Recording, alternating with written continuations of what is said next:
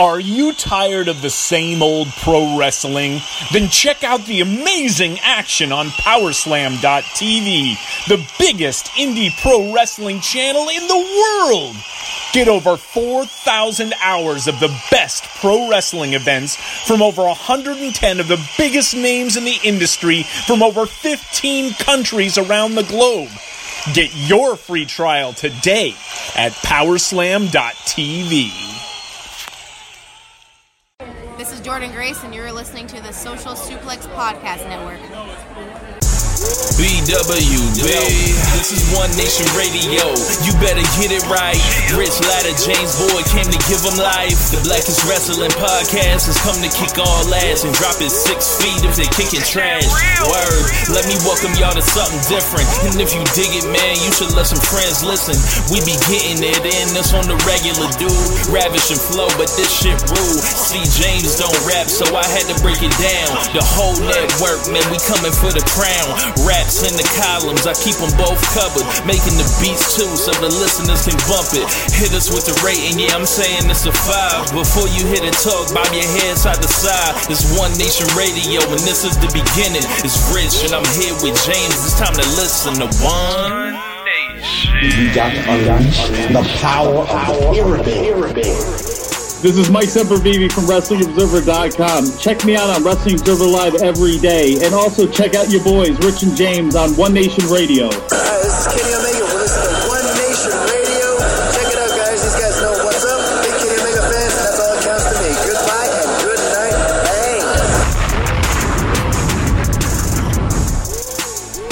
Ladies and gentlemen, welcome to a special midweek edition of One Nation Radio. I'm here with our regular co-host, Rich Latta. What's going on, man? I almost forgot your name. No, over a decade of friendship. Gonna be the best man at my wedding. Forgot my name. What a way to begin. I, I, I guess the show's over, y'all.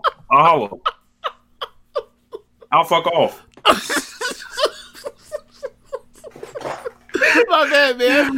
I, I forgot it for like a fourth of a second. And I was like, or like one, like I was like, wait, what the? Huh? Oh yeah, Rich. Never mind. I don't know why. Yeah, You yeah. know.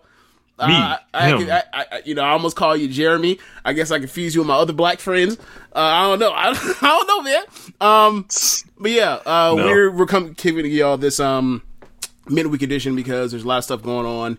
Um, and you know, normally going to come in on a Monday because we're going to watch uh Elimination Chamber, and there's also the Stardom um Korakuen Hall, the empty arena Korakuen Hall that that'll be up that weekend. So we'll we'll be here on Monday and give y'all that show as well a review. But we just wanted to preview this show and go over you know Dynamite NXT and Observer Wars just dropped, so we can also talk about that. Um, Yeah. First things first, Gonna let's go ahead get it out the way. Let's let's let's go ahead and eat these vegetables first. Uh, WWE Elimination Chamber, um, 2020. Um, we are what four weeks away from the biggest show in sports entertainment, WrestleMania 36, right? Yeah, like they, they, like they got some. They got a lot more of those matches built, thankfully. But you know, there's there's not really that many things on the card that are really inspiring for me. But um, I'm looking at this elimination chamber stuff, and this is just like this is malpractice. This is incompetence. This is like You know what this really is? how how do you like build a show up like this? How are you a major promotion and you're doing this? Like this is ridiculous. Like this is WCW. Wait, so my question is this: Are you talking about the actual card as it is on paper right now, are you talking about knowing the machinations of them changing their mind on the road to end up with this because they're preserving stuff to get to what they want to do at WrestleMania, even though they All should have it. known this months ahead of time because it's you know you know when all these shows are laid out, you're the one that plan these fucking shows. These aren't put against your will. Like we can cut you some slack on the Saudi Arabia shows, but what we're not going to do is say you set a date and then you be like, "Oh, I didn't know this was coming up, motherfucker. This is your show." It's like, bro, they don't have anything that's worth like that's in any type of drawing position that has some sizzle at all. Uh, That's both of those chamber matches look like they suck. Um, the you know Aleister Black and AJ Styles, AJ Styles been broke broke up, and it looks like you know that's probably going to be a trash match. So um, it's like, how do you have guys like Daniel Bryan? You you don't decide to book them, um, even if you're Roman not Reigns. Factoring them into next month. Drew. McIntyre, Drew McIntyre, dudes you can use to beat somebody. Like it's like, yeah, y'all don't see it's necessary to build something up. So this is just another case of them showing they don't respect the fans and they don't respect traditional build builds and uh it's just you know it's such a it's, it's such a uh i won't even talk about AEW. Just think about how NXT builds things up, and you know, by the time you get there, it's like, well, shit. You know, we can look at you know the the steps that it took to get here, and the WWE's just it feels like 2000 WCW, where the announcers are going to they're they're three days out from the show, and they are. They have two matches on the card, and it's like mystery meat. Like we don't we don't know what the fuck's going on here, and it's just like I, I don't I already don't care about this promotion or follow it or anything like that. And then you hear that, you know, at the risk of sounding ignorant, like I don't watch this stuff. So I wouldn't want to, you know, analyze this stuff on like, you know, that type of level. But you can just look at it from an outsider, like you none of this shit's hidden. There's nothing in a drawing position. And looking at all the pay per views that are around it, like Revolution that just happened, you saw the great build up and it's like, why would you just take the show off like this? Yeah. Or Portland, or you know, it, yeah, it's it's um, it's it's really like all of our worst fears. Like like one of the worst like- built shows you can think of. I don't even know if it's, but the thing is, I don't even know if it's worse built than like TLC. TLC, we didn't get a fucking card until when? Right, I'm Hell in a saying, Cell, days out. Like, yeah, like like three matches they're, announced. they, they've actually done a better job than like than like most pay per views, except for like Survivor Series and the Royal Rumble uh, after SummerSlam. Um, but yeah, um, what I was gonna say is all of our worst fears about them being like the money that they're gonna make. They're gonna make so much money off their TV deals that they're not gonna give a fuck about the pay per view because most of their money is coming from TV. And you know, th- perfect example. Like your your where you your point of your TV was to build towards you wanting to spend money or whatever else or or grab interest to watch a big show and have payoffs or build heat towards you know eventual payoff in the future. And now their TV is every is just as unimportant as it was before. But and the shows in Philadelphia, like, like Yeah, Philly, so- Philly's gonna take them to task. Like you have like Goldberg come in and win your belt, and you take your Universal title off the table. Brock, you know he's not wrestling at Elimination Chamber. Take that off the table. So right there is like, okay, well, what the fuck? And then you know you get into rolling Roman Reigns out like a press release to announce the match. You take him off the card essentially because he can't possibly just face someone and be like, "Yo, that's like there should be a heel that walks out or a baby face and be like, so how him did you get this match?" Who, I mean, he's on have a him fight Ricochet, show, have him fight Mustafa Ali, have him fight um I don't Somebody. know Gable. You know, That's the point. Like some, somebody be like, "Yo, so so why are you the number one contender?" And then I'll challenge you for the number one contender shot. Uh, you know, at Elimination Chamber, just get another match on there. Like Yeah. have have Roman Reigns have a match or something. Like yeah, and, and have Daniel. Bryan- No, don't do that. No, and, another thing, he's stupid. So another thing for me is just like people were defending, or not. I guess they're, I guess throwing out the excuse of well, even if he was one, it was well they don't want to risk him being in a chamber match. It was like so why did they advertise him a month ahead of time? they, they, they just well, changed their minds. Well, hold on. Just, my thing is like your defense is well they false advertised, so it's okay. Like a month ago, they like they didn't know that like um, that they were advertising for Elimination Chamber, which was going to be four weeks before WrestleMania. They just didn't know. They never knew the WrestleMania was that close. They just- Right. so you got that. You got the part where it's like, okay, you don't want to have him get injured. Fine. You guys know what dates these are because you book these fucking dates in these venues and and you know you have to have satellites run to broadcast this shit, right? Okay. Just make the Saudi cage match a number one contendership match. You could have easily just slapped that on. Like you, you could have. Well, you could have announced that as they were getting in the ring. Like you could have had the announcers. Oh, we just got word, you know, that this is going to be a number one contenders match. Like But how You know. easy is that? if if the whole idea, you know, you, these are decisions that are not thought out. These are decisions that are made on the fly without without any care for this stuff. And it's like all you had to do was have the motherfucker go in the cage match, win the cage match. You say that look, there was a reason to go to have like the fifth match between Corbin and, and whatever else. It had some stakes. This is the blow off. The winner, you know, goes on. Boom, move on. Didn't do that. It's, it's just Yeah, like like Braun Strowman's in a match with like a, a handicap match. It's Yeah. absolutely ridiculous. he's in the three on Uh, one match because he ran his big mouth and came off like a dummy. Like Rollins and Murphy and the Street Profits, I guess you know maybe, but like it doesn't feel like like there's nothing that's important on this show. Any other any any other company that'd be a good match. Any other company, uh, Aleister Black and AJ Styles have a good match, but you already know what that match is gonna be. Is no DQ after that man just had to um beat his two goons to uh to eventually Yeah, uh, get his ass whooped at the very end. So what's gonna happen is they're gonna at some point or another. I, I don't know. They're gonna be by ringside, or they're not gonna be by ringside. They're gonna wrestle, and then like at the, in the middle of the match or at the end of the match, the goons come out. They're going to whoop his ass as opposed to like you know just coming out and just straight jumping him at the beginning of the bell because there's no DQ after all. Whatever. Or Aleister Black does something to, to lock him away temporarily or thwart them temporarily. Whatever. They're going to come out, and then probably what's going to happen is the gong hits. AJ's going to get distracted like a buffoon, but he's a heel, so that's okay. Turn around, Black Mass pin. Yeah, man. Um, I'm looking at these women's chamber match. James, how the fuck did Sarah Logan qualify for the elimination chamber match? She's on Raw. That's how she qualified. She, she literally existed. Yes. When, when's the last time she won a match? Like in passing, can you can you think whoa, whoa, whoa, whoa, whoa. Do you mean like? Do you mean like as a singles performer, or do you as a single? Yeah, Has that ever happened?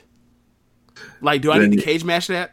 like you got Liv Morgan and Ruby and Natalya, Asuka, who's a tag team champion who's never defended the belt in a tag match ever, and Shayna She Baszler. She hasn't defended the tag belt since TLC. Shayna Baszler looking like from everything I'm all the feedback I'm getting is wildly underwhelming Like, right now. The promo stuff, the non wrestling stuff works.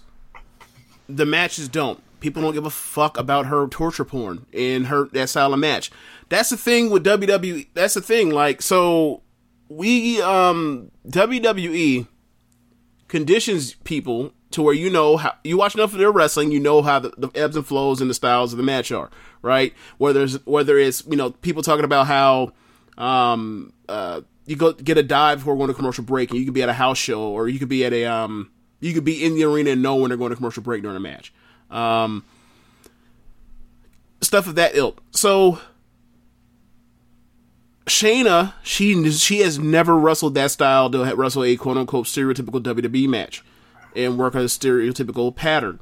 Um, she basically more or less just bullies the shit out of people um, by you know joint manipulation, and then eventually she'll sell for you a little bit, and then you know whatever they do from there, whether it's um, she gets advantage back again with via storytelling or with um, via uh, you know some type of injury or whatever else, or you know interference from um, Goon, but she was in this match, and another thing is they, they did her no favors.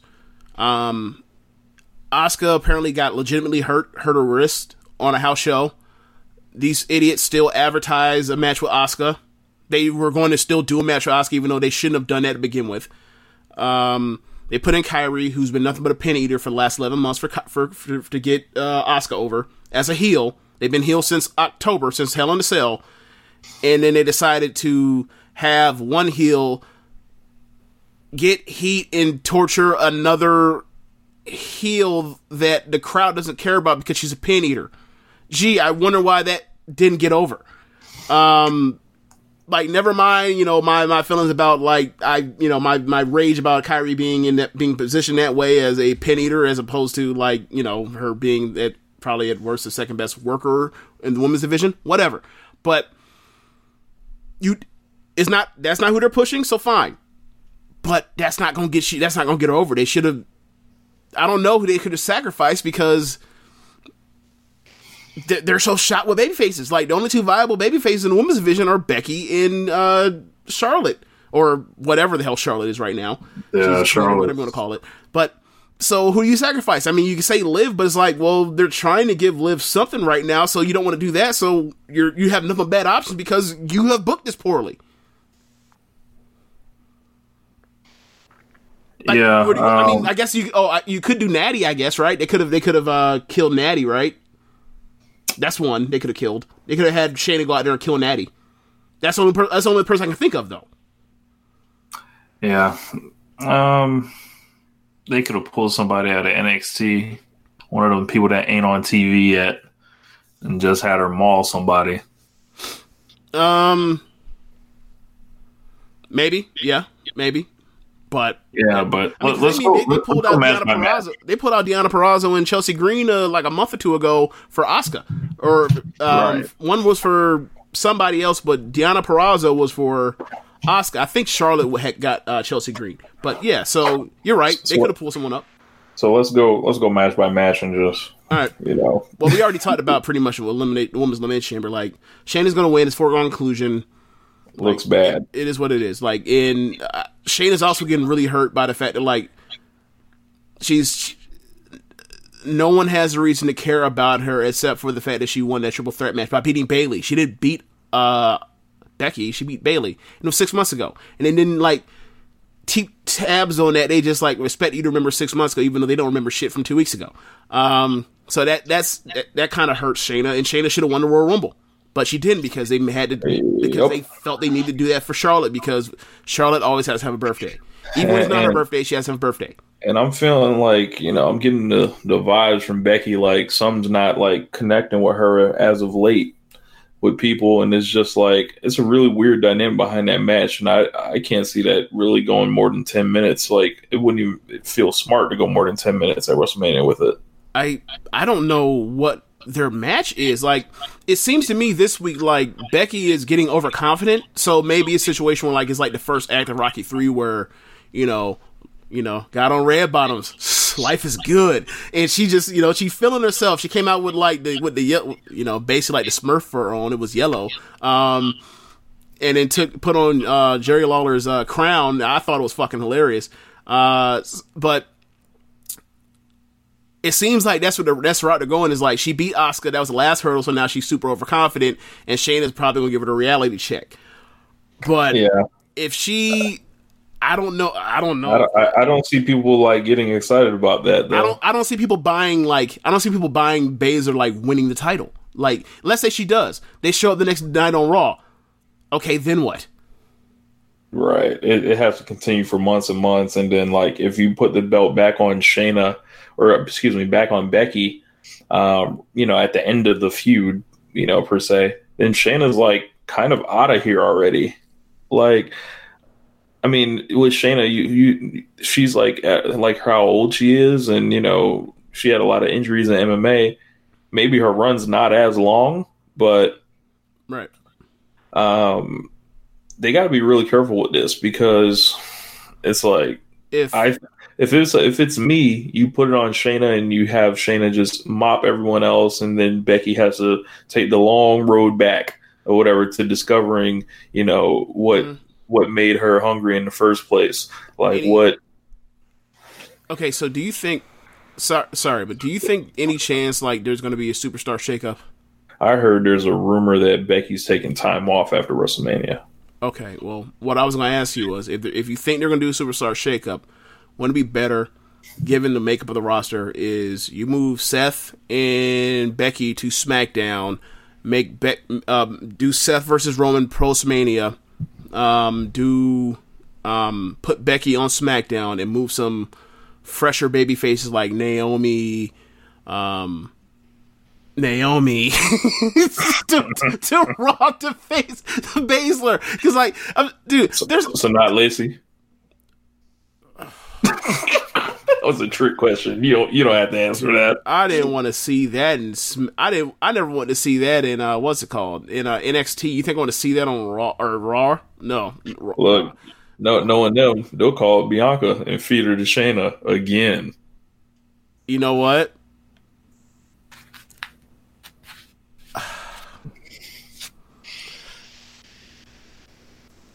I wouldn't mind seeing. How about they call Bianca- it Candice LeRae, like, and have her fight Shayna? They're never moving her up.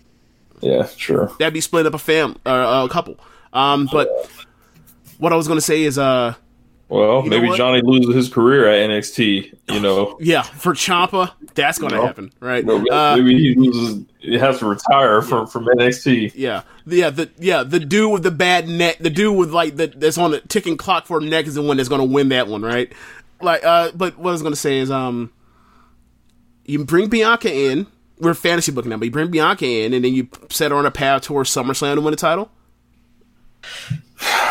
Well, this uh, if this was a if this was a competently ran company, Nah, man. Like I'm keeping Shayna with that shit for for a while. Like I mean, like if it's if it's really hard, like Shayna feels like one You of those can't- but the thing wrestlers is, that it's how many it's months really you hard to she gonna care. get? How many months really- you can get those kind of matches on the main roster? Running, doing her matches that ain't gonna last long. Yeah, it, it really feels like Shayna's one of those type of wrestlers that it would be really hard to care about her without a belt on. Um, Good point. like you look at her NXT career, and she had the belt longer than Asuka, damn near. and part of that was, you know, they didn't call her up for whatever reason it was for all that time. Yeah, And now I wonder that what that could have been.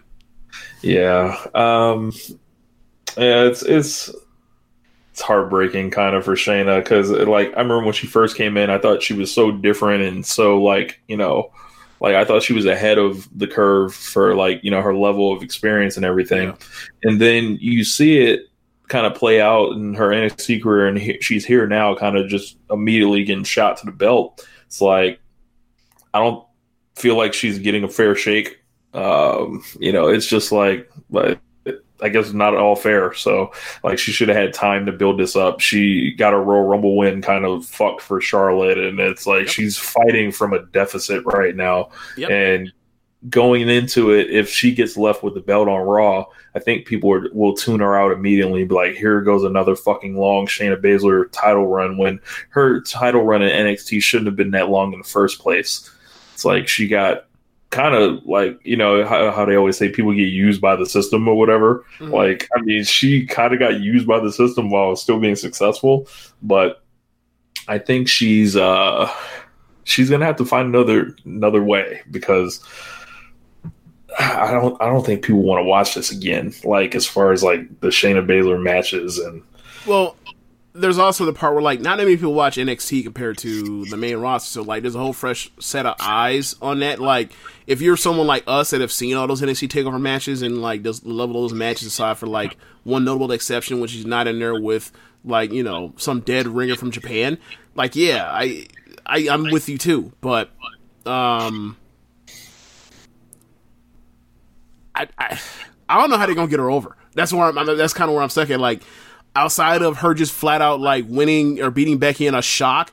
Now that you know she lost the Rumble after after Bro. throwing out like eight people in the in know like five seconds. They- they should have her squash Becky like in under like three minutes or whatever.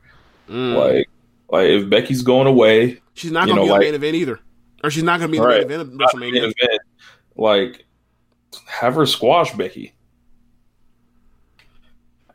That would get her over. That would get her over. The next, very next day, people would be pissed. People would be Like, like, surprised, with buzz. Um, it It's would get, it would get whatever her she's doing. It, sorry.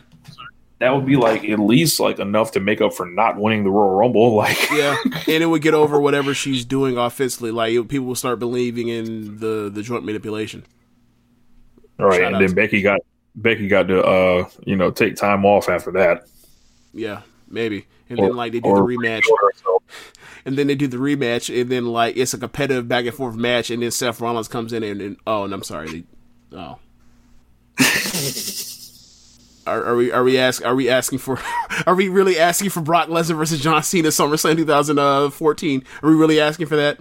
No, Uh. Yeah, that's why I said another three minutes. You know, get her out of here quick. Okay, so not 16 minutes where you just sit around for like 10. Okay, Yeah. uh, okay, fair enough. Um, what's What else next on the? I guess we can talk about this. Uh, the other chamber match, the SmackDown Tag Team titles that they about to ask us to take seriously. Um, looks like the Miz and Morrison are the champions, defending against the New Day, the Usos, Heavy Machinery, Ziggler and Roode, and the Lucha House Party Wait, many? Is that a gauntlet match? chamber match. Oh, I'm sorry. Yeah, that's right. Um, so no revival. So they are getting the fuck out of here. Um, I don't know who could possibly care about this match. Uh, all these teams have been together. Like Miz and Morrison were literally tag team champions, not last decade, but the decade before that. James, um, the New Day and the Usos have wrestled each other a zillion times. Always good, still a zillion times. Heavy Machinery's in a line in, in a storyline, kind of uh, with they're the with storyline the that has nothing Mandy thing. the titles, though. Right. And it's like Ziggler and Roode, so they're gonna have Ziggler and Otis, you know, maybe square off. I don't know how I'm breaking this down, but the point is who could possibly give a fuck? Like I don't like the New Day can win their seventieth tag team championship. They're seven time champs right now. Good God. They can win their yeah. And I think and I think the beef right now is like the Usos are six time champions, and like they're basically like doing you know anything you can do, I can do better. And it's it's weird that they just ended up in the same brand together after 2017. Um, I mean, it would it would be really nice if, uh, for example, one of them wins the titles, and then like the match is those two, and they have the match they should have had at WrestleMania 33, and they get the time they should have had instead of getting fucking squashed by uh, Rowan and Harper. But Thirty four, yeah. yeah, 30, no, 33, 34 is on New Orleans. Thirty four is New Orleans. That's when they got squashed, that five minutes. Oh yeah, that's right. That's 30 right. That's right. I'm not 33 you're they were on the You're right. You're pre-show, right. I believe. You're right. You're right. Yeah. So, um, that's a hell of a do over. Uh, but like outside of that, I have no real interest in the thing with New Day is like they're really they're really hurting on the like promo and like spontaneity front without Xavier. So, um, you know who knows when he comes back, but. I, I mean, it feels like they're going to have some clusterfuck ladder match at WrestleMania, probably. Well, Kofi Kingston be in the Andre's Giant Battle Royal? he'll be in a clusterfuck tag ladder match. So he'll be in a multi-man match. It doesn't matter. What a what a fall from grace. Um, and we've got the Intercontinental title, Braun Strowman defending in a one on three handicap match against Nakamura, Cesaro, and Sami Zayn. James, I want you to guess the last time Sami Zayn had a pay per view match. A pay-per-view match. Um. Oh, WrestleMania 34. I believe that is it. He may have competed after that at Was the Money in- in the Bank. Yeah, he let's say was in a Money in the Bank, maybe. he was in Money in the Bank in June of 2018. James, it's 2020. Like, and this guy has not been injured the whole time. He's been healthy ever since he came back. Dude, he's been healthy ever since he came back last WrestleMania. It's been 11 months. They've done nothing with him. Like he came out and had, he came out there and lost matches. That was it. so Braun Strowman is walking around with that new Intercontinental title. Is that gonna be? Is that gonna be Brian match? Are you gonna do Brian Strowman? No, What else could they possibly be doing? who with who? Uh, Braun Strowman. He could Like- fight Baron Corbin. Oh Jesus fucking Christ! I know. That's a possi- that is a real possibility. And he's never been Intercontinental Champion. Oh, that's gonna suck. Yep. Jesus Christ! So Cesaro's in there, uh, and Shinsuke Nakamura, another fall from grace, and well, he's got his own set of issues. But um, this match, this match is a complete gimmick. Um, who cares? I think it'll be Uh, fun. I think it'll be fun. Like, can the can the gigantic dude like overcome these three great wrestlers? Unbelievable. Um, the Street Profits defend against Rollins and Murphy. in a rematch. Yeah, uh, Maybe it'll a be good. rematch a rematch. Um, any other promotion it'd be good, at the least. Like it's Seth Rollins, is Buddy, is Seth Rollins, is Buddy Murphy, it's is Angelo Dawkins just being a brawler and tackling people, and it's Montez Ford. Like any other promotion, like look, put that shit in AEW and see how that shit would work out. Put that shit in, put that shit in full cell and see how that works out. Andrade will defend the U.S. title against Humberto Carrillo, and I guess you know you another rematch for uh, Carrillo. Um, Should be any other promotion. That'd be a great match. yeah, can't find myself caring though. Right. Um, should. Nor should you. Like I'm assuming that is going to be. I'm. su- I'm assuming Garza and and um and Zelina and Ray are all going to be on- by ringside. It's probably going to be some shenanigans, and it's probably going to end up in some like La Raza um, Intercontinental or La Raza U.S. title match or whatever else invol- involving Ray. Like I don't. I mean, I don't. I don't know what they do uh, at WrestleMania. Maybe they all just go Andre. I don't know. and But all I know is that time is ticking on Rey, and I heard nothing about him uh, re-signing. So it's it's about Hey. that time because it was eight, it was an eighteen month deal, and he and he signed on in like October November two thousand eighteen. So we almost So, out of here uh, with this shit unless he re-signed. so we can get uh, Tony to go ahead and make the call. You know, have him come on in. Please do. You know, Run, look, run Jericho versus Mysterio on on AEW. double or nothing two or whatever, Some or shit. all out. Some shit. Fuck that. Uh-oh. Actually, I take everything back. First match they need to do: Rey versus Rey, Fenix versus Mysterio. That's I think that's happened before. I haven't seen it. Run it again. Run it and then run it again and again and again until I'm sick of it, which will be never. So who else? AJ Styles and Aleister Black. Y'all know how I feel about AJ Styles. I think he's hold, hold on, real quick. Dude, can you imagine how awesome a Rey versus Pac match would be? Jesus Christ. I wonder if it's happened. It probably has in like uh WhatCulture pro wrestling or some shit like that probably, but Yeah. like I, I, I still want to see it. Yeah. It's Um, just like when people say, well, you know, they did the Dijak, um, Meltzer talked about the Dijak PWG match. Like, nigga, I didn't see that. I don't care. I'm watching what I'm watching. It's awesome. I, I'm glad you saw this match that was better. However, these let's not shit on these matches that are awesome. Uh, yeah, go ahead. AJ Styles and Aleister Black. Y'all know how I feel about AJ Styles. Same thing. Any other promotion? And- Be a great and match. it's and it's amazing how Meltzer has picked up on what I you know have been telling y'all about AJ since last year. Well, I- you I were also saying that he was you were out here saying that he was also killing minorities. In reality, it was like, nah, he's just killing the big card.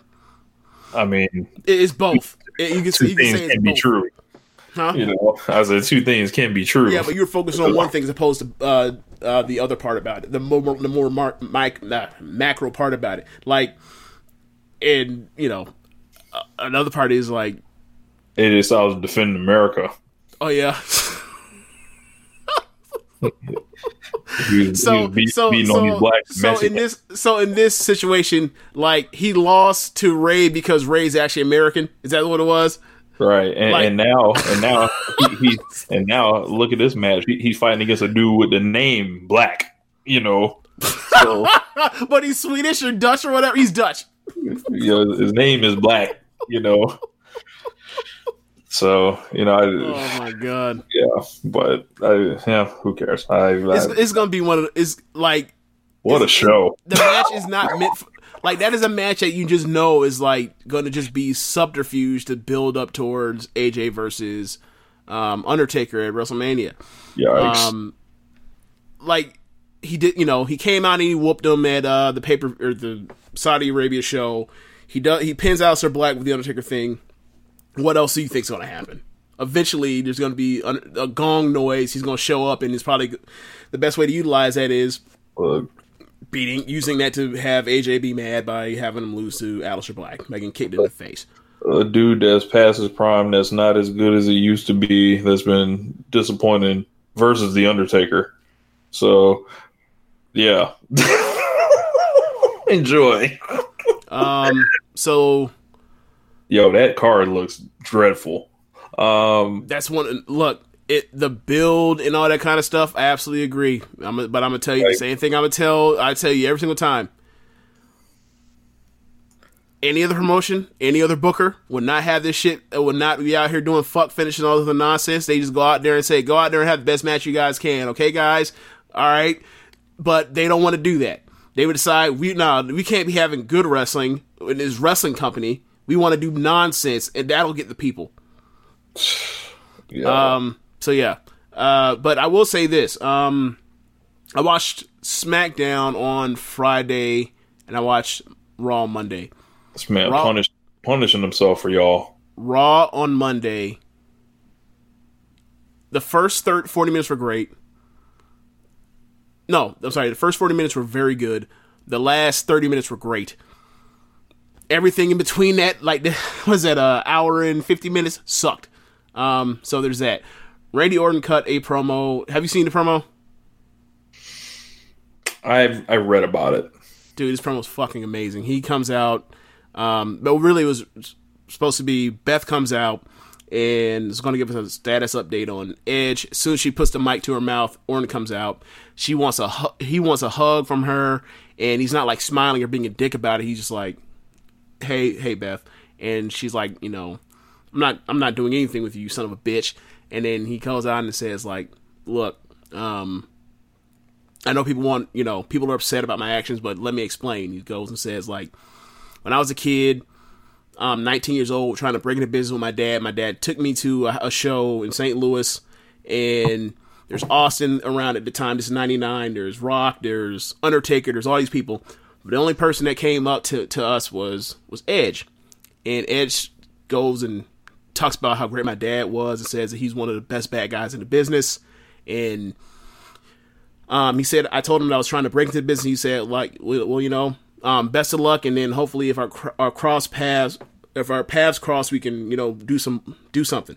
And he says, talks about um, how they wrestle each other, talked about rated RKO. Um, he talked about his demons and how he was in a hole so deep he should have been buried. But one person stuck their hand out and pulled me out of that, and that was uh, Edge.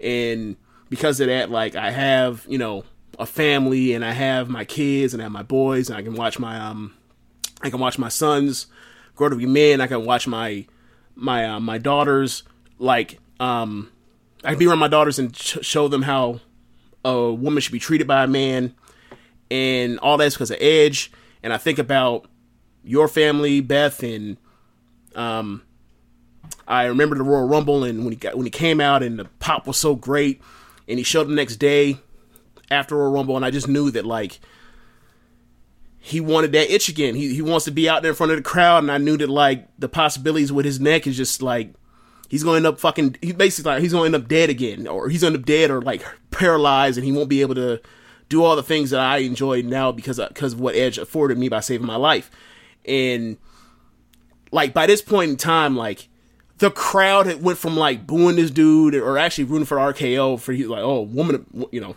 go out there and attack that woman to like booing him to just like, oh my god, this makes a lot of sense. He's making points. He goes on and says like, I had to stop him, and then he says that uh,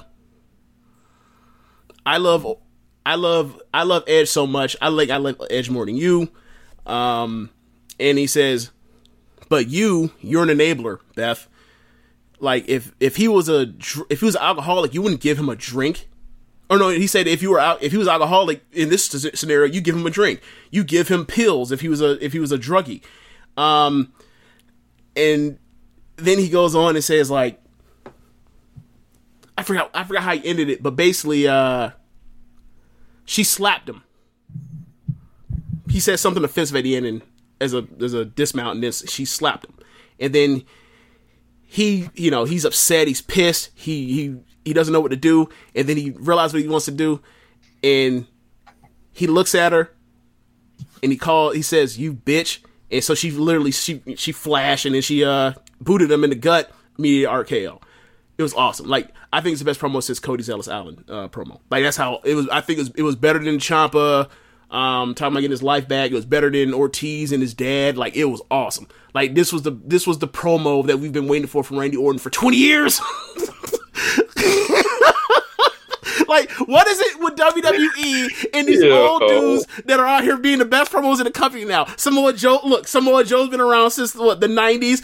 Daniel Bryan's been around since the '90s. Randy Orton's been look, Randy Orton broke into business in like the early 2000s. Rey Mysterio's been around since the '90s. How are the best promo guys in this company all like these old dudes? Why, how come these young dudes can't cut promos for shit? Bad memorization skills. terrible. That shouldn't make any sense. The old guys are the ones out here, you know, CTE, you already know what it is. So I don't Yeah. I don't get it. I don't get it. It- it- It's all messed up. I don't get it. Cena cut a great promo on Friday SmackDown too. Like, I don't get it. But meanwhile, we get suffering succotash. They telling Roman to go out there to do that. They telling uh, they, tell- they telling Dean Ambrose to go out there and get inoculated. All bad, man. All bad. Um. Anyway, yeah, I, I just wanted to touch on that, but like, it was a bad episode of Raw, except for like a, a good stretch there and a good stretch there. But it was a bad episode of Raw. I regret watching those five hours of television. I wish I had those back. Man. Yikes. But anyway, um, yeah, I hope y'all enjoy the show for uh for Elimination Chamber. I'm gonna watch it. Uh, we'll review it on uh, Monday, but a lot left to be desired on the road to WrestleMania. Um, but this is like the first week where I felt like, oh, I guess WrestleMania is coming, so I should check this stuff out. Um, but anyway, anywho, Wednesday night wrestling. Um, Oh yeah, the real. you yeah, know. so we got we got let's let's do Dynamite first, like we normally do. Um, we Mox came out and he cut this great babyface champion promo. It wasn't a coronation, but it was like a mission statement. Um, talked about all the shit he went through. Like I don't remember so much of, it, but it was it was very very good. Um, Like, we brought pro wrestling back, and that's right. He looked dead in the camera when he said that. He was like, "You know what exactly what I mean. You know it. You know exactly what I mean." he was sending a message to, Yeah. to all the non-believers to, Yeah. to to the WWE, like to and the crowd was wild, went wild for him, and it made me think like this could this could have been all. I don't know how you felt about the opening segment, but that segment was straight out of a Raw, out of Monday Raw after pay per view, and it was like this could have Jericho on, the on the uh, ramp, Moxley in the ring. This could have been on the main roster. This could have been on a SmackDown or a Raw. It made all the sense in the world, but y'all want to do goofy shit instead. Said the AEW belt's a beautiful thing, and AEW represents professional wrestling. It's the sport he loves and dedicated his life to. He said the belt belongs to AEW fans who willed the company into existence. He said collectively we brought pro wrestling back. Pr- promised to defend the belt, and he said whoever wants a shot can get it, but he's going to choke them out and drop them on their head. He knows it's not over between him and the inner circle. He knows they're coming. And Jericho came out, told the whole crowd to shut their ass. Saying like he dares y'all to do something about it, and I was like, yo, this, this, this Yeah. is this is Jon Moxley. This is not Dean Ambrose. Like for all y'all that don't get the difference, it's like imagine like the best parts of Dean Ambrose, and then like except it's all, All the goddamn time. That's the difference. It's optimized. Uh, Jericho said the Moxley era sucks ass. Um, he said, Moxley's win was based on a lie. He spent three months Yes. training to face a man with one eye. He was dead serious, not somebody who could see out of both. Called Moxley a liar, and all the fans were liars. Like, just the audacity to say that, like, just absurd. Like, put this nigga, like, we're gonna talk about it later with the Observer Wars, but put this man Jericho in the Wrestling Observer Hall of Fame again. Oh, like, I say he's not in it. I thought it was before he was in it. twice. Yeah, Like, This is a hell uh, of a- this is a hell of a second or third act of a, of a career. yeah. Um, so he said, you know, he's putting the whole the inner circle. You know, we we're normally some good natured, good looking guys, but we're now a hit squad. So we gonna we putting uh, hits out on the whole roster from the librarian to Michael Nakazawa to Moxley, and I saw this show largely as like um a rebranding kind of the inner circle adding that that dangerous element to them. Since you took the world title away from them it was all about building these guys up this week um and it was like you know a show i, I believe voice of wrestling said something it was like aw new year's dash or whatever it's just a lot of different directions a lot of angles and Yeah, uh not necessarily like It blow not- away wrestling yeah. This is this was like the probably the worst episode of pro wrestling um, on of Dynamite yet on any episode, but um, I I still good really like I, show, I, yeah. I love the. This is kind of similar to Raw in the way that like I love the opening segment. I love the um, what they did at the end with um, in the tag match or whatever else, and like they immediately got Jericho's heat back. Um, and it made me think of it. it, Um, it made me think of like, okay, I see uh, they're they're not done, but that's fine. And he said, um, you know, if Moxley walks out under his own strength, he will take a 60 day sabbatical from AEW. And, you know, everyone's looking at these tour things. And I'm not sure if they don't understand how calendars work, but a 60 day layoff w- would have like, like his tours in April and May, like the 60 day layoff, like wouldn't, you know, he would be back, you know, at a certain point. But, um, you know, after that, we got a eight man tag. Colt Cabana making his uh, debut. Uh, sneaky good signing for AEW. Uh, Colt Cabana is uh, with SCU against um, Dark Order. Yeah, I heard. All right, action. Yeah, I heard adding commentary depth. Yeah, you can wrestle and do commentary. That look, two look, two checks. Look, might get an office job, might get insurance, like what, Oh, you the commentator get. Might get insurance. You know, Well, look, to For be real. honest, Colt, Colt need all the help he can get. yeah, um, but decent match. Uh, legal fees. Might be, might be. Um, so ended up, uh, Colt Cabana hit the uh, uh, Chicago skyline, the Superman pin on Reynolds. After the match, Evil Uno was furious. He said the Exalted One like was furious at this. This is not the way, essentially, and said it will be in. Uh, eventually, they recap the tag title match at Revolution. Dave gave it six stars. So uh, the the book is back in use. Everybody. All right, so I have a question. Um, do you want there to actually be an exalted one at this point? if I think the only way it's going to work is if it's like some superstar person. Uh, if it's not, it's like uh, I don't know. You wasted a lot of time, but I am kind of intrigued. Like right now, like think about like Dark Order was around uh, and all the uh, at Double or Nothing last year, and where they're at now. It's it's still got people like kind of like anticipating the next move with it. So Yeah, like they went from being the shits to and get off my TV sc- screen to tolerable. I'm leaving that. as- I'm just leaving that tolerable, but that's it. Like, and that's definitely an upgrade because they're one of the worst things in pro wrestling in the middle of last year. Uh, so so yeah, um, you know, uh, but they like, showed all the highlights. Go ahead. Okay. I was Oh, gonna say they showed all. Go ahead. We're, we're we're not syncing up for whatever reason. All right, so I was gonna say, like, for me, like, I, I kind of like the idea of there is no, um, there is no uh, higher order or higher exalted one, and like, it's just a scam because like it's a cult, and cult, cults are scams, and that's the moral of the story, kids. Like, just, like, look. If y'all fools want to talk about Sister Abigail for the last seven years, then why can't Dark Order come out here and scam y'all boys with an Exalted one? Ain't no Exalted one. The Exalted one is Evil Uno. It's Keyser Soze. Well, the exalted one is within you. You oh know. God. You know. Like I, I do enjoy the gag of the commentators saying there's even rumors that you're the exalted one, Exal- Excalibur or whatever, like different stuff like Was that. he masked? Yeah, like there was like there was a lot of shit like that. So uh, if any of y'all are the exalted one, uh, y'all can you know let us know so we can uh, figure this out. Has anyone made the tease of like the Exalted one is really Tony Khan and it's a play on corporate ministry in the higher or, or the highest or whatever the hell it was uh, when it was it's me Austin. Has anyone made that joke yet? God, that would be ridiculous. It was it, it was me Moxley. The exalted one, is Tony Khan. What the fuck? What if Cody's the exalted one? oh my God. No, that makes no sense. He got laid out with uh, the rest of the elite at the end of uh, 2019. We are not doing no aces and eight shit. I'm sorry. I'm sorry, Rich. I'm sorry, Floyd. I'm not going with it. I will jump off this. I will jump quickly, quickly and swiftly jump off this fucking show, reviewing it every week if that's what they do. I'm not with it. No. The exalted one, boy. Uh, Yeah. So uh, if you have any idea who the exalted one is, send us a tweet. Who do you think the exalted one is? Could be anybody on the roster. Shoot, shoot us over an idea.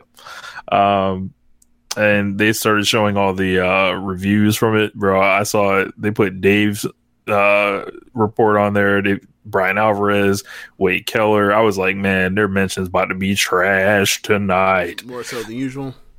Yes. Um, Y'all, So- y'all have been co-opted. yep. Okay. Like, I mean, NXT, if they wanted to, they could have put up all that stuff about, like, Gargano and Almas or Gargano and Cole and Gargano and Ciampa. They decided not to do that. Like that was a cho- they, like they, they could have used like Dave Meltzer giving um giving Daniel or giving um CM Punk and uh CM Punk and uh, John Cena five stars. They decided not to do that. Yeah. That's on them. WWE squad. does get praised, believe it or not, when they do good things. Believe it or not. Big Swole with the big squash on Leva Bates uh, in like a minute. Uh, and And that was it, the it, it extent. minute and it went too long. Leva Leva should have got hit with one move and she could have bumped on that one move and called it a day. yeah. Um, so that was our women's match for the night. Um, like that was, you know normally they get 20 minutes it felt like they got a, a good like what 15 12 minutes so week. they got this match and they got the video package of Nyla Rose retaining the title against Kris Statlander. that's it that's all That's it.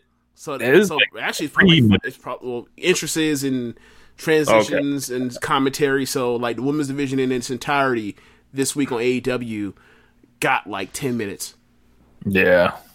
that's terrible. Yeah. Um, Cody came out with the uh, with the jacket on and the tattoo, and uh, he said he can deal with uh, losing MJF, uh, but you know the only way he'll really be able to deal with it is if MJF came out and told Cody that he beat him fair and square. Instead, my dog Jake the Snake Roberts came out. I didn't. I was like, "What?" And all of a sudden, I just got really happy. I'm a huge Jake Roberts mark, and uh, Jake gets in the ring. Um, he basically said he was tired of listening to Cody cry. I agreed. Uh, he said he never. he said he never cried over a match once. And he's not here to praise Cody, but he's here to slay him. Jake said he had a client, and he said the dark side is coming to AEW. Uh, he said it's been 20 years since he had a shot, uh, and you know, and 20 years since he's been clean, and he's earned this shit. But I'm not coming to be a nice boy. Uh, he said it'll be on the outside when his client takes on Cody, and Cody can bring that one trick pony Arn Anderson. He told Cody he was like, uh, you know, a great man once said that you shouldn't, you know, turn your back on anyone that you respect or fear. Immediately turned his back on him and threw the mic in the air, bro. I was fucking, I love this shit. Like, like, it, like Jake has that voice it where- was he has a voice where it's like obviously pro wrestling's not real, but Jake Roberts is like like the Terry Funk line yes. like I thought that it had its moments of great, like the moments of talking about um when he buried Arn Anderson when he when he said that Cody was that Cody needs to like like you going about this the wrong way, babyface. Um, and when he did a Oh, line about like about fear and res- fear and respect, and he turned his back on him, like I thought those were all killer like moments. Um, I'm just kind of over in AEW like building towards things and like you don't know what the fuck it is or, or or you have no idea just like just know that it's coming and it's like okay I- I'm just I'm just I'm just at a point with like between AEW NXT and um whatever like spooky shit with the Wyatts or whatever else over the years is like I'm just tired of the mystery box like vaguely dark thriller esque type stuff and I'm just I'm just tired and worn out on it. Like Killer, like they're doing this pro, they're doing this tease uh, vignette stuff with um like uh, with somebody. It's probably Killer Kross on NXT. It was a Nightmare Collective before that. It was Dark Order, uh, and now it's like there's a squad called the Dark Side. It's like it's gonna be more of this. The Butcher and the Blade as well is like, can we just like have people that are like rooted in reality come out and like they want to whoop people's ass and people want to whoop their ass and we can call it a day and then like we can like relate to the characters more because like they act like humans as opposed to like they have these gimmicks or these spooky gimmicks like i'm just kind of over the spooky gimmick gimmickry stuff like in all of uh, american wrestling i'm just i'm just over it and tired like maybe it's because like so much of it hasn't been done well or whatever else but i'm just i'm just over it right now Man, break my heart. Um, yeah, Like, I'm- if, like I'm- if it's like if it's just that's the name is Dark Side. Like, obviously, like I'm jumping ahead of I'm jumping ahead of the gun, but like because but once you put Dark in it, and I'm just put, say Dark was like, okay, like is that Luke Harper? Is that um, a tag team of Luke Harper in in Archer, or is that just Archer, or is that or what whatever that is? It's like I if you took out that part of it, like I probably liked this a whole lot more, and I still liked it. I, it was good to see Jake. Um, it was good to see Jake doing well. It was nice to see that he still like has moments of still being able to like be killer on the mic, but it's also like that in knowing that this is also this is the reset. This is like stuff. This is getting it past AEW pay per views because last cycle was just like also like this. It's like it feels like okay, so you're in an RPG, you're in a video game, and like all right, after pay you gotta do side mission for like a month in order to get until you get back to like really trying to like finish the storyline of the game. I'm like, it ain't gotta be like that. it doesn't necessarily have to be like that. Um, I, th- I think I'm really happy to see Jake. Uh, and whatever happens with Jake Roberts, I hope he doesn't mess it up because Oh god, Jake Roberts historically messes it up. But I think he'll make a great uh, manager. I think he's fine. Yeah, he's going to be awesome. He, uh, the only thing is like he's um, yeah, I, I don't know. I'm I'm really excited about Jake because like Jake got he kind of like didn't really like his personal life was so messed up. He didn't really get any type of real nostalgia runs, right? Right. Like true. he came back in 1996 and you know they portrayed him as this washed guy and he was like in his Mhm. early 40s right and then he was out of there essentially right but i think the deal with with jake like remember when he came back at old school raw got a nice little reaction they put him in the hall of fame it's amazing he uh, even ended up here because for years and years and years they've always said jake has had this superior mind for the business and the whole creative side and then wwe never gave him a chance to work in any type of creative capacity because they don't ever.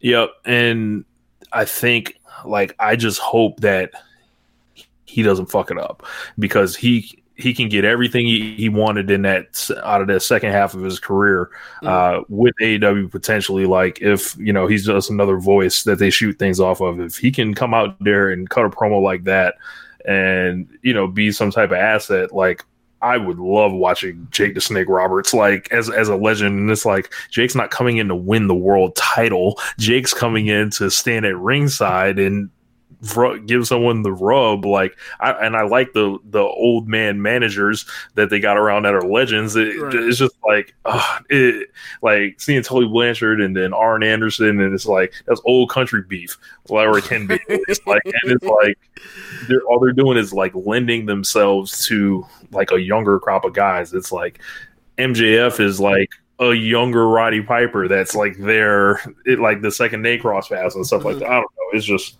I, no, it makes perfect sense.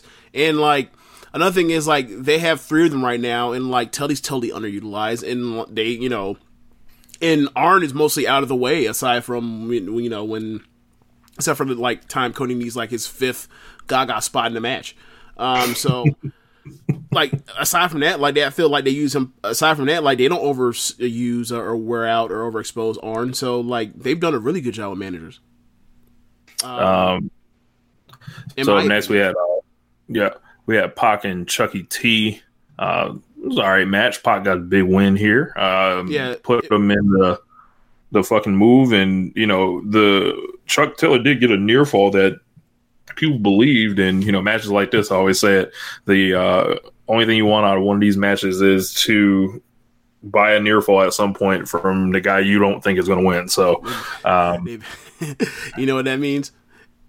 If they want to get better at it, they better start watching some of these stardom uh, multi-person tags when they got Saya Iida in there or somebody get a roll up. You're like, oh, hold on, hold on, hold on. But um, yeah, I mean, I- they had the main event. They had Jericho out here like rolling around for for Darby. yes, yes, it kind of was like a start. Now you mentioned, yeah, all the money rollers was kind of like a, a start to finish.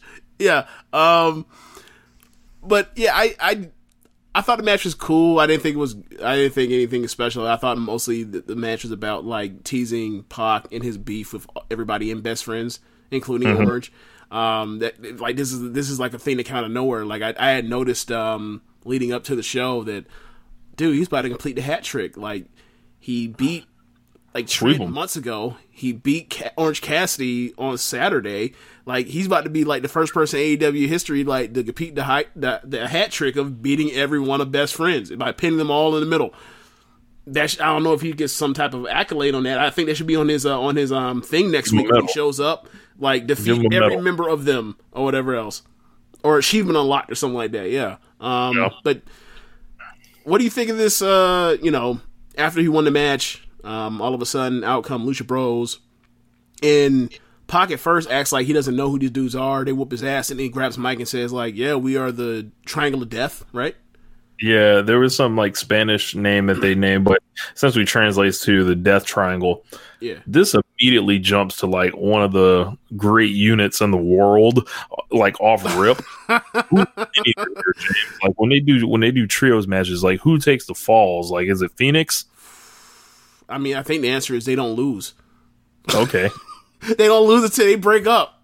could do that, and it, it seems like that AEW trios division just is coming into focus. You know that I that I advocated for months months ago. Best friends, Orange Cassidy, secondary belt, make a SCU. trios belt and make it matter.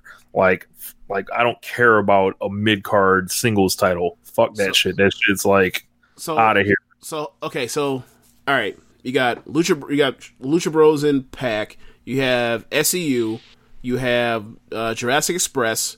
You have uh, Young Bucks and Kenny, which will Yep. add. To, you have Young Bucks and Kenny, presumably that will add to the tension of he's stuck between a, his trios team and his tag team because he doesn't want to be a fucking star. So go out there and do that stuff, Kenny.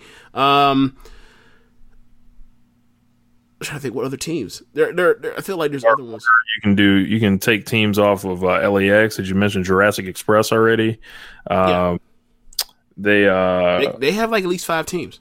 MJF and Butcher and the Blade. Yeah. Uh, they've got they got a lot of teams. Yeah. Uh, and then if Cody teams up with like Dustin and QT, they can God do that. I I specifically thought of that team, and I was like, I'm not mentioning because I don't want to talk about fucking QT Marshall, but until it's time to bury that fucker. But fine, I'm not- well, I don't- know why you got this hate in your heart for uh, QT. You know, mother.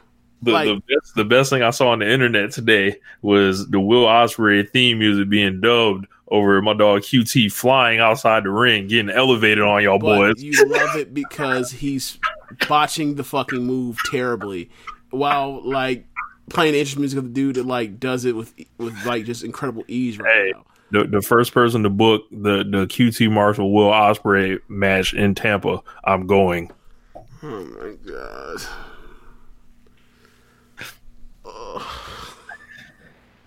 But as far as the Death Triangle, You already.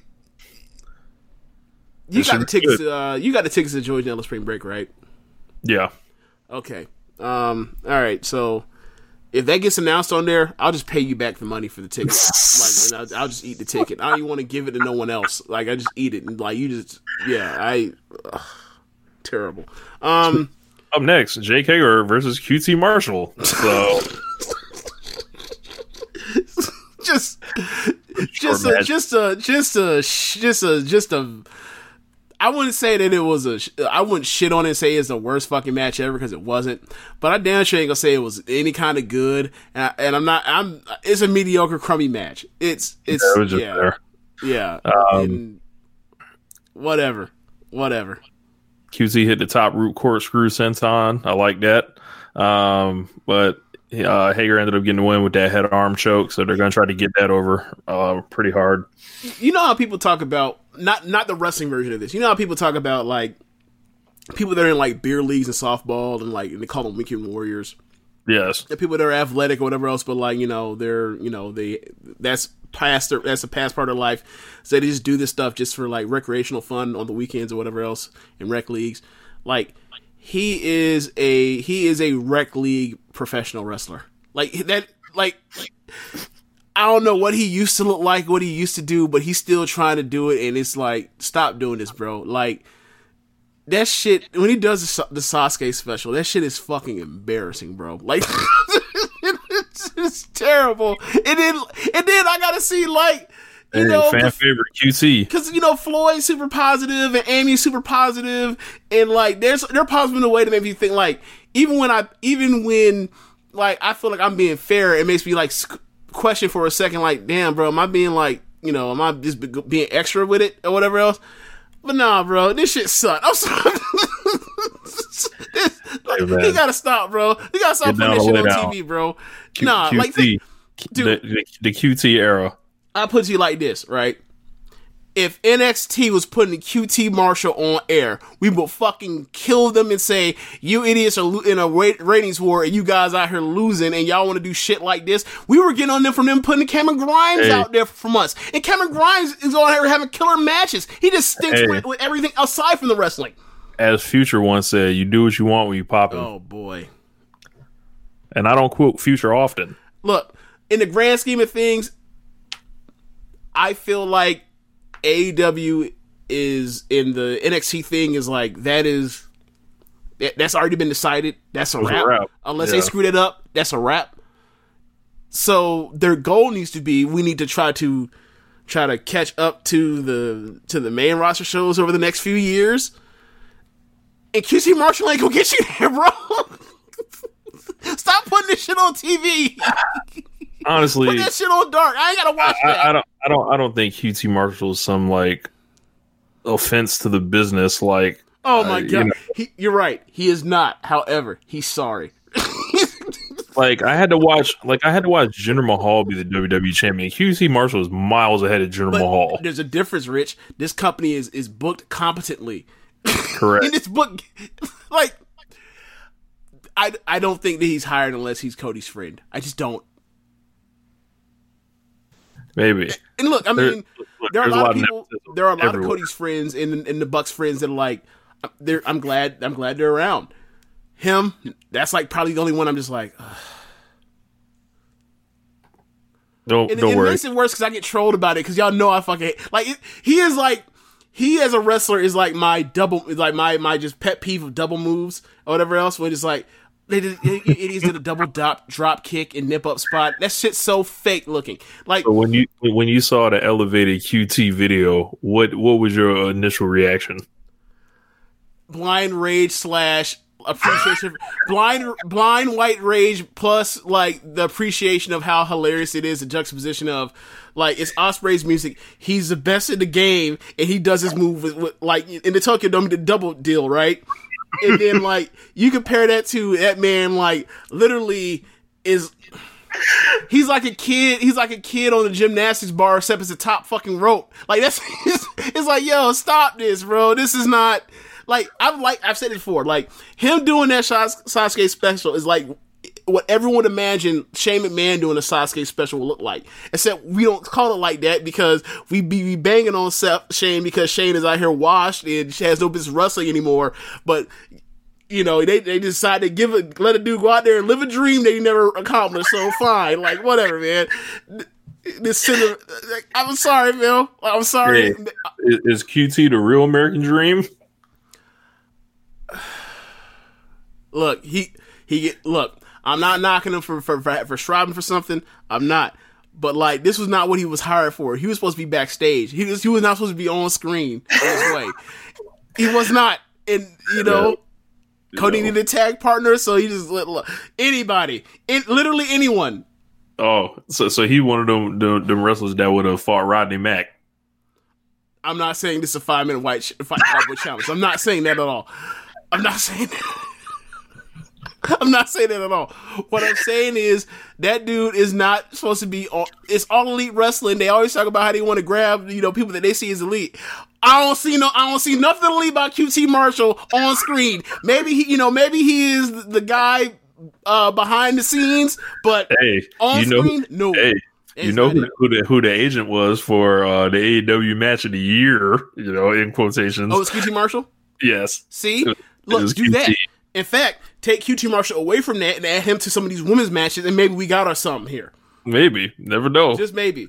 But I know what won't be helping him. Well, these women's matches, him going out there and trying to do, do this shit in front of us. Nah, bro. QT. Uh, Q, QT, keep doing your thing, homie. So, uh, Santana. Behind the scenes, that other shit, stay away. You should tell them no. When they ask you to do this, you should tell them no. Santana and Ortiz um, ran in and they beat down QT, and then Justin or Dustin uh, jumped in, got destroyed. Yep. Cody ran in, got destroyed. Matt Jackson ran in, went wild with a couple kicks, and um, started throwing some punches at someone that was huge. Oh, Hager Hager. Yep. and uh, eventually he got destroyed. And then the Hangman, the most overman in the world right now, came out. And he he came out real slow, set his beer down nice, and unloaded a can of whoop ass on the inner circle and destroyed them by itself. Yeah. I love him- this. They made him Like, look like the coolest motherfucker. Like the last time man is- somebody, the last time I remember somebody looking this cool was like when the company is trying to do this right purposely for one one like one little spot was like when Becky one time pulled up sometime last year in the last like 14 months something like that Becky pulled up to SmackDown or some shit like that um and like just parked her shit anywhere cause why? Cause she's cool and just threw the keys to whoever. Almost like she was a rock. And then walks up on like heavy machinery in in new day and then like after they do this gimmick where she's like eating a protein or tasting a protein shake that like otis had made and said that shit was weak all of a sudden like you saw that like in the background Xavier Woods like had the tracksuit on. He opened the tracksuit and they had he was wearing a, a, a Becky Lynch to the man T-shirt. Like that's the last time I remember someone being like, "Damn, y'all made them seem like they was really doing this shit." Like I, I really appreciated that one. Like as a person that's not really in love with the with the character of Hangman, other than the fact that like he's a babyface or he's more or less a babyface, just beating people in winning matches. Like I, I thought I I thought I I see more of what the people that are you know like going crazy for him see. So that I thought it was a really nice touch. this guy is this guy's a superstar, uh, and this is only the beginning of it. He's and that kind of like- reaction, yeah. Like he's um he's gonna be like, you know, how we had that initial like, you know, that five at the top, like he's opening the door to like join that that group and like kicking it down. Uh really like he's uh say him and Darby are like almost in a race right now. Yeah. Well, him Darby slash MJF on from MJF's getting that Triple H spot where it's like, well, we got these strong baby faces on one side, Yeah. and there has to be somebody on the other side. So Right. don't get me wrong, like he's doing a great job on the mic, but there's still lots to be to be figured out with the ring stuff. Yeah, it's um, it, it's uh really good to see Hangman from where he started and then now, and it's like, man, these dudes out here picking talent. Like, like they picked this dude like years ago. So, uh, always good to see a return on the investment. Uh, Yeah. I know, you know, I know there's a lot of people that get picked that don't get those reactions. Yeah, you know what I want? Yeah, because they also don't have people like that are have their best interests at heart, and they have people that like aren't willing just to quit after three fucking weeks. Um, uh, so or a month or two weeks actually. Uh, sometimes I wonder, or I'm watching this Darby stuff and watching this MJF stuff, and you know, Private Party or you know, Scorpio Sky, and I wonder like, do you not see what's going on, Flip? Bring your ass over. yeah. you know, but whatever. I mean, he's got a good thing right now. Like, I think he's coming up on free agency, isn't he? Who? Flip Gordon. He signed a two year deal at the end of 2018. So he's still there the rest of the year. Okay, so Someone just sent out a tweet. I thought that was really funny. Uh, AEW, please help. My seven year old son saw Hangman Page drinking on TV and now he parties so fucking hard. What do I do? Me need free ticket. oh my god. Remember, um, I want to say in the first few, like the first month of AEW television, I was concerned that like with, um, with Hangman's drinking, and with um, like Jericho with the cigar smoke, or smoking. I was like, is somebody going to come out here and start complaining about like you guys are using tobacco products or whatever else and drinking and you know kids watch this shit or whatever else and like I think that's a legitimate criticism. Um, but like I also know that like pe- there are gonna be people that like are using that shit just to hate as opposed to like ha- you know have legitimate concerns that are you know real things. Um, luckily that they haven't done that tobacco stuff since. Like I can tolerate this to the alcohol stuff more than the um, tobacco. But um, yeah, I I I wonder if there's an expiration date on the he comes out and he drinks because like there are thousands of people that have, that have came out and drank, whether it was Beer Money or Austin or or or the Sandman or whoever else. Seems like a, a tried and true gimmick. So, like, um, Yeah, we love our alcohol. We sure do. And I think the thing about Hangman that's that's like kind of special about him is I think a lot of like. I, th- I I think a lot of like young millennial men see themselves in Hangman. as cowboys and white guys. Exactly. Like a lot of a lot of white guys can probably like see a lot of Hangman Page in themselves and, oh, and- he's a and young I, I get it. Like Look, all the it- get, I give you a opinion. Like and young guys like is like, yo, we might have like problems that's going on, but like like we're gonna have a beer first and then figure out like whatever we got to figure out. So I, I think he's just connecting on like you know a, a real organic way. So yeah, and they were never gonna even when it wasn't working. Like they, they never like showed signs that they were just gonna give up on him or pull the plug on him in like a way that was like, oh yeah, now he's you know gonna be doing jobs for fucking Riddick Moss. Um, boy, yeah, like so we always knew he was going to be, you know, even even at, the worst part during the you know the Jericho stuff, it was always like, all right, well, he just can't be a main eventer right now. But like, don't stop trying, and you know, like keep messing mid Carter, and like even when he was in the mid card, he was doing great stuff. Like that, I love that, that his uh, program with Pac. I love that shit. So like he was, it wasn't like he you know he was doing bad bad TV. Just he wasn't over to the level that he was getting pushed at the time, and that's part of the thing with you know the Pac um, Dragon Gate stuff. and um. Up next, we had MJF. He cut a pre-tape promo, and this was flame broiled. Uh, he said AEW deserves, uh, you know, a new head author, and it's him. And he said he's going to be the best world champion in wrestling history. He said a bunch of like other, you know, built himself up huge, and then he pulled off a shirt or his blazer had a shirt on that said "I pin Cody." So we need uh, Floyd Johnson. We need your size, so we can uh, go ahead and send that over for you. Um, and uh, you know, he talked about uh, you know the shirt, and you know, he said something is like. Uh, he said something about Cody's neck tattoo, where you know it's like distracting and you know out of place and something like that. So MJF and Cody's still rolling on, but it looks like it's being diverted a little bit. They threw like a teaser out there for MJF and Mox. Um, a lot of different possible ways they're going right now. Jericho's still in the mix, so um, you know, like kind of like you know there there are tentacles everywhere, and it's like which string are they going to pull? And it's like they're keeping you off guard, and I think they're keeping you off guard a lot with like that. Like the exalted one stuff too, because it's like they're teasing like multiple people all the time. So it's like, well, it it might not be who you, who you think it is, but it's not like the swerve that you know catches you out of nowhere. So, um, uh, there's a main event time: Jericho and Sammy against Moxley and Darby Allin. Moxley was coming out, got fucking crushed uh, by some some mass guys who turned out to be Santana Ortiz and Hager. Whooped his ass, beat him in the concourse. Uh, you know, sh- like that the, the concourse brawl, the concession brawl, it's like a staple of the promotion. It seems like Hager No fought them Dippin' all. Dots this time though. Yeah, no Dippin' Dots. No, I guess they ain't cut the check this week. So, um, but after that, it turns to the Darby Allin show. Like this is like, this is how you like if you're gonna beat somebody, right? Do it like this, like, like, like let them be impressive. Let them get a bunch of near falls. Let them like fight. The when he tagged himself and did his hot tag and was exploding all around the ring, it's like, Like Braun Strowman. yeah, but way better. Well, yeah, Um, there, there was no kid that he actually like ceremonially like had to tag in for a second and tag right back out. Yeah, Yeah, so Sammy G and, and Darby doing a bunch of dope shit, and then he's got you know a bunch of near falls on Jericho, and it's like one day he's gonna pin Chris Jericho. That's what this kind of told me. Uh, one of the cool spots in the match was he tried a tope, but he dove right into the juice effect, which was like crazy.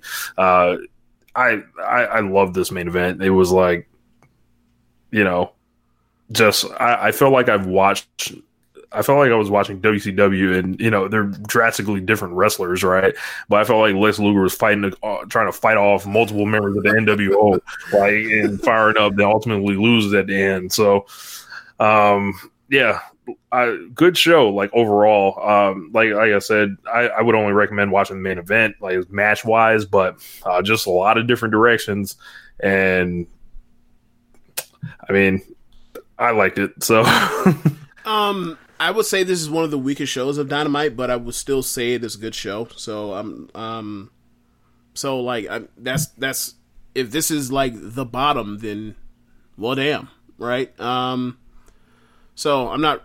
I thought it was a good episode, a t- great, good two hours of TV, and um, you know, it's fresh out pay per view. I love the the opening segment. I love the ending. Um, everything else in between was like ranged from had a few moments of, eh, but for the most part, it was just standard, average to good wrestling. Nothing great or blow away, but like the beginning and end was was uh, very good or great. Um, yeah, so NXT on the other hand, I thought NXT uh, somehow, like for the first time in a while, had like the better show this week. Um, the opening match was uh, Dakota Kai versus Tegan in a cage, and they proceeded to beat the shit out of each other again. Um, did some creative stuff. Uh, they actually bumped into the uh, the cage. Um, Dakota bumped her ass off throughout the match. The escape this cage thing. Um, if peop- for people that hate the escape the cage rule or whatever else, you're just never gonna you're just never gonna like WWE cage matches like that are of the last. What's the last really good cage match they've done? I, I gave up on the WWE cage match after Seth Rollins was Randy Orton in 2015. I found out that, like they're all bullshit and they're all like a bunch of run-ins and like wasn't people there also a cage- interfering. wasn't there also a cage match where like Orton couldn't do the RKO? Yes, Yeah, that yes. Yeah, I'm, I'm trying to think of other cage matches, like traditional cage match. Don't don't don't, don't yell hell at out at me or war games at me. Otherwise, I'm going to see like, what are you doing? You know, I mean a regular cage match. Um, was Jericho Wyatt good from 2016 ish? That was 2013. Um, Really? yeah, it was. It. I just remember the dive off the cage. so do I. Same here. That's it. Um, there's got to be a good one. Or Roman Reigns and Baron Corbin. That's not on the list, or No. um, neither is Brock versus neither is Brock versus Roman in um after WrestleMania 34. Io Shirai and Shayna Baszler. Oh, that is the last good one. Okay, so but I was counting more main roster, but yeah, uh, And even then, million run-ins and everything else, like people interfering in the cage, and yeah, because you know Baszler um, I mean, but eh, I think the thing for me is like, even when it was the territories, there was no escape the mat, escape the cage rule. It was always motherfuckers. Whether even even have special guest referees like um like Ric Flair versus uh Von Erich. Like like it was okay. You have uh Michael P.S. Hayes as the, as a guest ref, and he's out here like beating up Von Erich, who's a babyface at the time. It like it was just there's always some nonsense to to help the baby or they help the heel win in in most of these uh, uh, it's like cage matches. it's like beat the hell out of somebody, fuck them up, lay them out, and then just walk out the cage and be the winner. Yeah. is that so hard? Um, yeah, but anyway, back to uh, the match. I agree with you, but uh, back to the match. They did this um part where they had a great near fall where uh, Tegan ends up hitting the shiny the, the shining wizard, and Dakota kicks, and she's like shocked. It was like a WrestleMania kick out uh, moment, and she's like, "Well, I hit my best shot. She kicked. Fucking, I'm, I'm walking out of this cage." So she goes to go out the cage, and uh, Rhea um, just just sits in front of it dominantly, and um, and then she's like just stuck.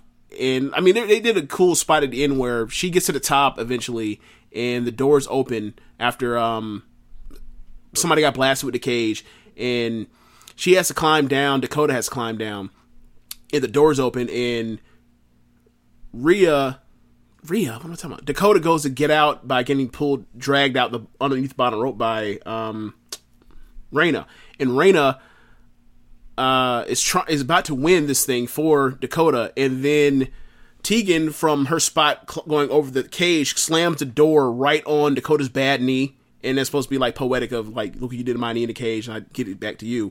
Um, but then as she's climbing down halfway, Reina grabs the door and closes it against and traps basically uh traps Tegan against the the the, the cage. She can't get out. She can't move. So Dakota climbs out and she wins. I thought it was I thought it was creative. And I'm like, I wonder how many, I wonder how long uh, Triple H had in his back pocket for for a fuck finish to get out of to get out of a cage match.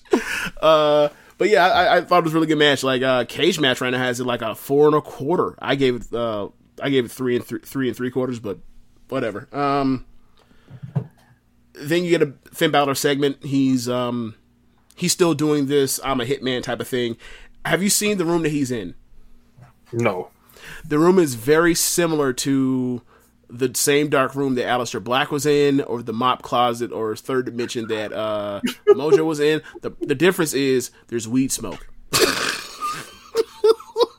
he's in a, he's in a smoky room watching all matches. It is like this is this is what I imagine Matt Riddle be doing. Like when he during his off time, he's, he's like he's in a, he's in a he's in a room in a, in a dark room filled with smoke watching wrestling. That's what I imagine Matt Riddle's doing. But he talks about how um Imperium came out and uh, to offer, you know, say that Walter's on the way, and he said that he made a mistake by showing his hand because he normally strikes first. He said, he said like, but eventually, um, I'm going to be coming for you sooner than you know it. Um, and he says he's going to change some things up as far as strategy for handling business. So that was Well, I cool. hope- I hope he got a better strategy than when he fought Brock. Yeah, same here. But look, he did. He had a better strategy than Ricochet and Kofi Kingston. Apparently, just Yeah. just run at him. Look, you know, be white. You know, that's the strategy. So the next per- the next thing is uh I guess sometime during a Tampa Bay Vipers match, which or fight fight match game, um Rhea was at Raymond James Stadium and she's walking around the stadium just talking just taking it in and talks about how, you know, when I was when I started wrestling, I was wrestling in front of 100 people, 50 people probably or even less and she talked about how um, show they show pictures of her growing up like as a kid and shows like her growing up and it shows like her tr- transformation. It talks about how you know when i um when i first got to wwe some people comp- compared me to charlotte and they showed her from the first man classic with the blonde long blonde hair. And she said like you know i, I just felt that like i need to find myself. And i tried to you know come the furthest thing from that. And then they show you know show her now. And she talks about how like Ric Flair always said to be a man, you gotta you gotta beat the man, and I take that as meaning like if you want to be the best, you gotta beat the best. And Charlotte's been, you know, she's been a standard bearer, and I just want to prove myself, that sort of thing. And that's why if, if She's she's challenged, I'm afraid to challenge whatever else. She's the fucking champion. Of Why-. Doesn't matter. Like, it's like I think look, like- no, no, you're on to something. You're on to something. But what I but my, I'm getting to my point. You talk about it being the third brand all you want to, Triple H. Your storyline, your storyline that Vince is telling, giving you, that's for have her to put it over is that this shit is still developmental. also Drew McIntyre has never won a world title. Yeah, yeah, that too. You know? Um, so NXT is not a world title. So Apparently not. Look, look, you think it, look, you think Johnny Gargano's going to get into WWE Hall of Fame based off his NXT work? 'Cause I don't. I mean, maybe. You, I'm sure You, you I'm- think 20 like- years from now, you think in like 15, 20 years from now, uh, some of these NXTers are going to get in WWE Hall of Fame? 'Cause I don't buy it. I don't buy that at all. Maybe I don't know. You know, maybe things will change or whatever else, but I, I don't see that. You'd be like, who, who the fuck watch them? You know, this was a money pit or some shit like that.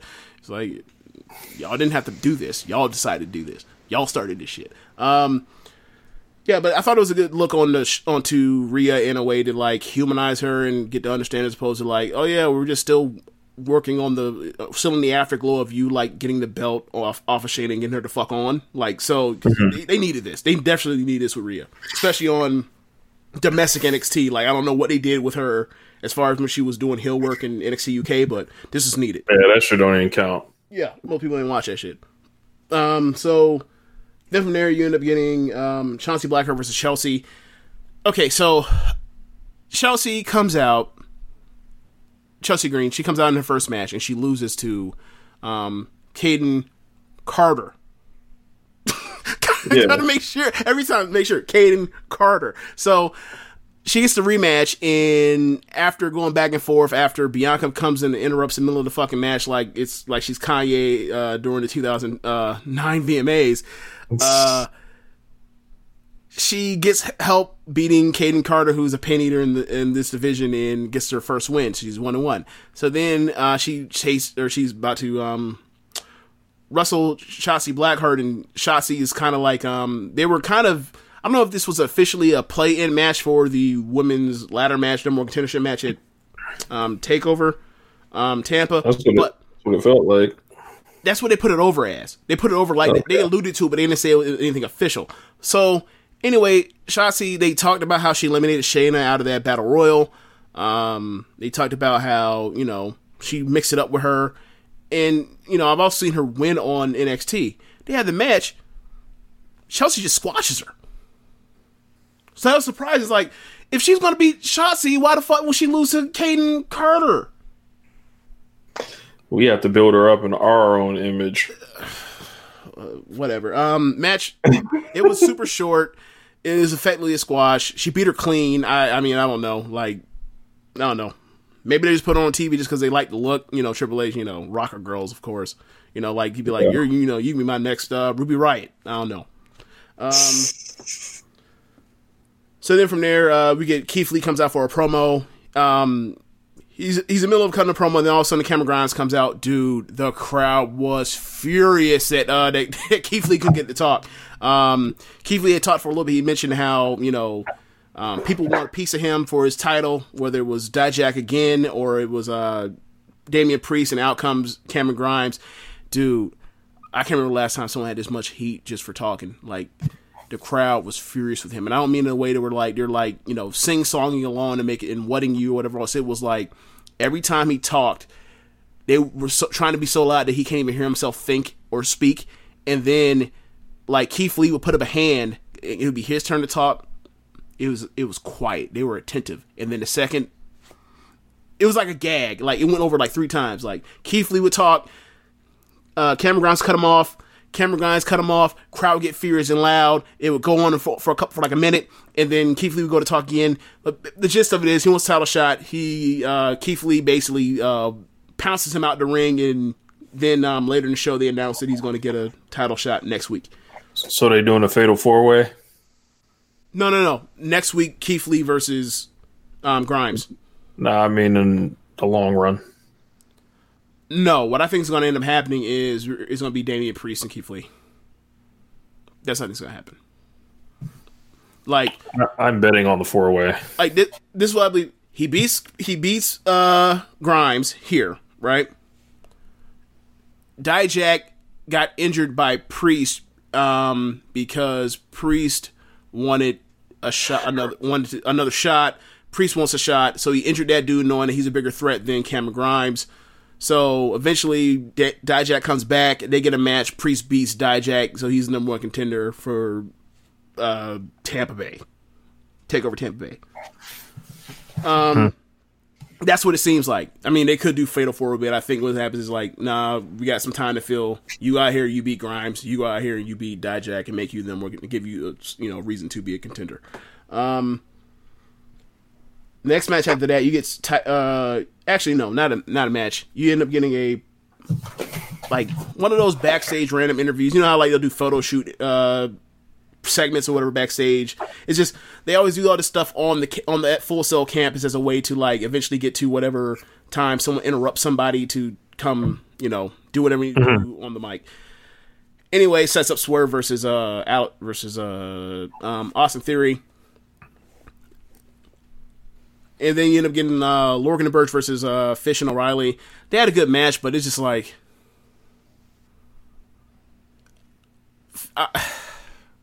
we say it often, but like Fish and O'Reilly, like without the titles now, because they've been around forever, and like they're not nearly as exciting as Roddy and O'Reilly. It's like, okay, all right, whatever, man. Like we've seen it before. y'all need to move on, or y'all just need to be goons for for Roddy and whatever else. Like, but as far as like y'all being, unless y'all like finna start putting people over Like that's that's what they need to be doing, putting people over in this division if you're trying to establish it. Like, um, but Man, Bobby Fish a grandfather out here, bro. I'm, oh, straight. Oh, oh, oh, he, he no gray this week, none, Oh, none. That man has reversed the aging process. maybe Vince was like, "Hey, what, what what's he doing?" Nah, I think that man just got uh, got he hollered at Kevin Nash. That's what I think happened. Wow. got on that just for mids. Uh, so yeah, pretty much all match is like okay. They built up towards two hot tags. They both ran wild on their hot tags. Then they cut them off and isolated them in each corner both times. Uh, there was one. They did this four times on the show. Four times. Babyface, or actually, action happens in this particular situation, it was uh, Lorcan. He does a double blockbuster off of the uh, top turnbuckle to the floor. Not top turnbuckle, off the uh, steel steps to the floor. Come back commercial break. He's getting worked over. What the fuck? Help, help me help you. Like, so anyway, they, they did that.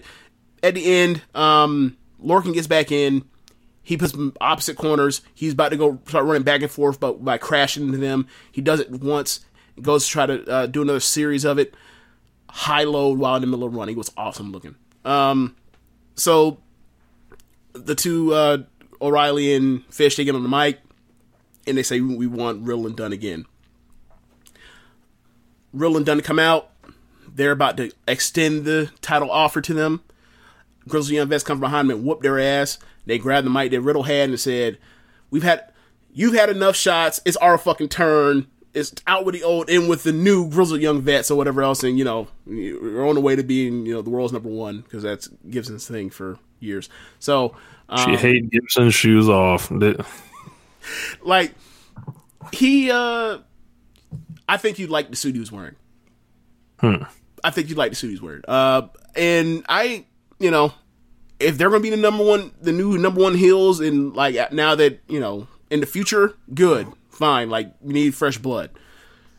Um, let's see what else. I We mean, they got. got plenty of talent in the performance center, James. Yeah, they do. I mean, they could, they could, hell, Swerve and Lio Rush. That'd be Yeah. awesome tag team. yeah, I don't. I don't think they're interested in pushing Swerve. Oh, Well, well, let's get to it. Um, Swerve versus Austin Theory. Austin Theory, like I, th- I want to say, maybe it was a week or two ago when he had that match with Ciampa. I think it was last week. Um, Austin Theory is a dude that's 22 years old. Supposedly, Oh, people! Oh, he's out here dancing out Montan people. bro. I have been trying to find out how old Austin Theory is for like three years, right? And I and, he, and he's always been 22 years old. Like at the same time, like it's funny because the guy that he was always linked with in Evolve, it was like him and Darby Allin, and they both are on some funny shit with the ages or Darby whatever. A, wait, how old is Darby Allin supposedly? I think so. I think the deal is Darby is supposed to be like 23, but he's actually like 27 or something like that. What? Right. So I, I, and I remember going on Austin Theory's Wikipedia page a couple months ago. I would say before he, like right around the time he might have got signed to NXT, and it was like about 23 years old. About? Yes, about. So there's funny business going on. Like Austin Theory, you know, he's losing his hair already. So like, some ain't some ain't right. Okay, so this is what I'll say. They're putting him over on on TV as he's 22. So whatever. Um, but he, at the end of the year, he had this great match with uh, Roddy, and then he had this great match uh, last week with um or two weeks ago with uh Ciampa. This week is more the same. Like he's a young dude, allegedly young dude. Regardless of his age, he's young to the business and he he looks how he looks, and the dude the dude clearly has instincts for this up to up to snuff. Like it's just a matter of getting him reps and experience. Put him out here every other week on NXT with some vet like Swerve or like Ciampa or like Roddy or Gargano or or Cole or O'Reilly it don't matter. He needs to be on NXT every other week, having like three and a half level mat, three and a half star to four and a quarter star level matches every single every other week. Like I I already see I already see I already see what they see. That's basically where I'm putting it. Like I mean, And- they see the body. Like, I, I don't think he's any th- type of like I special worker or anything. But No, I, my point is, if he's in here wrestling these kind of guys, he's going to get that work part because like he's already like the stuff he can do in the ring is already like he's already up to snuff technically as, as far as like learning how to put matches together and all that kind of stuff. Like he needs has to work on like the the cerebral stuff of of the part, but like just going out there doing moves and, and bumping, he can do that already. So like yeah, I, I, I watched him evolve in person a couple times ringside. So yeah, like I like I've seen him for years. Yeah, and another thing is like you know what this company is like. So if we're going, so if we're going to just be hiring body guys till the end of time, at least have a dude that has like looks like he knows he can get some shit done in the ring in a, in a way that like most you know most fan that can match like the standard of today. So like athletically he can do that, move wise he can do that, bump wise he can do that. Like let's have him now like you know work on this other stuff with these vets and like I I you know we I think by the time we get to Observer Award Observer Awards, One Nation Radio Awards next year, um, for newcomer of the year, I think he's gonna be he's gonna be a candidate um, unless they just pull the plug on me because you know something happens. But like he has a good shot of winning it this year. I I feel that way anyway. Um, so then you get uh Gargano in in Mauro's interview um at the PC inside of a ring, and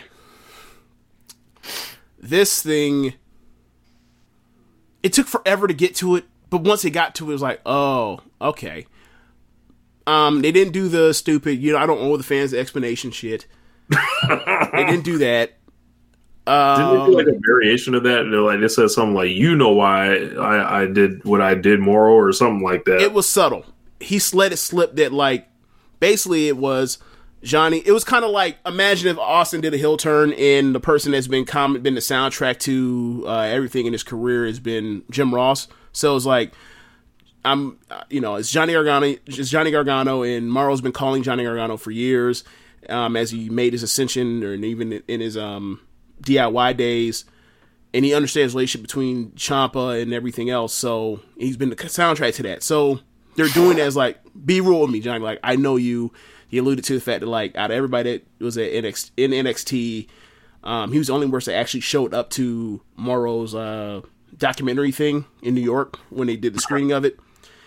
So like you're like, look, you know me. So then you know why I did this. I don't even explain it to you. So he's like, but you know, I'm I'm I'm trying to be I'm here trying to get, you know, get the answers for the people. And Johnny's like, you tell him, more or less. And then it gets further and further and he gets more agitated and he lets slip that like for you you basically like you let you let slip that like you were calling me the hardest on NXT for years and then like Ciampa shows back up and then like you're just like daddy's home. Basically he's like nah man the game belonged to me. That's pretty much that's pretty much the whole thing. He's jealous of Ciampa now being the top babyface so he turned. This is it's really simple.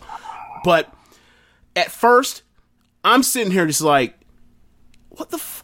I'm sitting there like because you've watched all these wwe promos of all these dumb heel turns over the years especially recently last like three years and you're just like he's not going to give explan- explanation. He's not going to give an explanation. And I'm watching. I'm just like, he's cutting. He's delivering a great promo, but I'm just like, it, are, are we really ne- not going to know why the fuck he's turning heel and he's just basically like threatening to just whoop uh, Mauro and that's supposed to give us the heat? Like that's that's really what it is. And then he lets that slip and you're like, oh okay, WWE they're being somewhat subtle, which is like, I don't know how to feel about WWE being subtle. Even in NXT now. So I, I saw something like a screen cap on Twitter, like Mm-hmm. James. I just want to know what the Johnny Gargano way is. What what is? The Johnny Gargano way. Oh, I forgot. I forgot what the context was for that. Um, Is it like running off like the stage and like blasting your damn knee into the um into the joint and losing uh the the last man standing match because you wildly coyote this shit like hey, but but that's okay though because like in eight months we'll make him the champion. It'll be it'll be and he'll beat that guy. And it'll be all oh oh oh he yeah oh Yeah. This is why you just do it when it's time to do it, as opposed to trying to delay the shit. Like, yeah, man, let's let's let's yeah, let's have the fourth match Is the Johnny Gargano, Gargano way losing to a man in handcuffs? twice, twice, twice. Yeah. Um yeah. So uh, after that, we end up getting um, we end up getting announced the uh, the North American title match between Grimes and Lee next week, and then um, because of the beatdown, or because uh, they were going to offer um, the rematch to Strong in not Strong, but O'Reilly and Fish. They're doing Broserweights versus O'Reilly and Fish next week, so two tag two uh, title matches. Um, and then they end up we end up going to Velveteen versus Roddy. Um, Velveteen, well, as bad as Velveteen has been the last in February anyway, since he came back, it was like this week he was like, "Oh yeah, uh, I'm I'm good now." Like I, I know y'all was worried about me, but I'm good now. Like um, they just went out there and they just beat the shit out of each other. Um, did some did some pretty cool spots um, involving the the the, um, the cage. Like Roddy bumped his ass off off into this cage over and over and over. Um, long story short, um, Undisputed uh, comes out.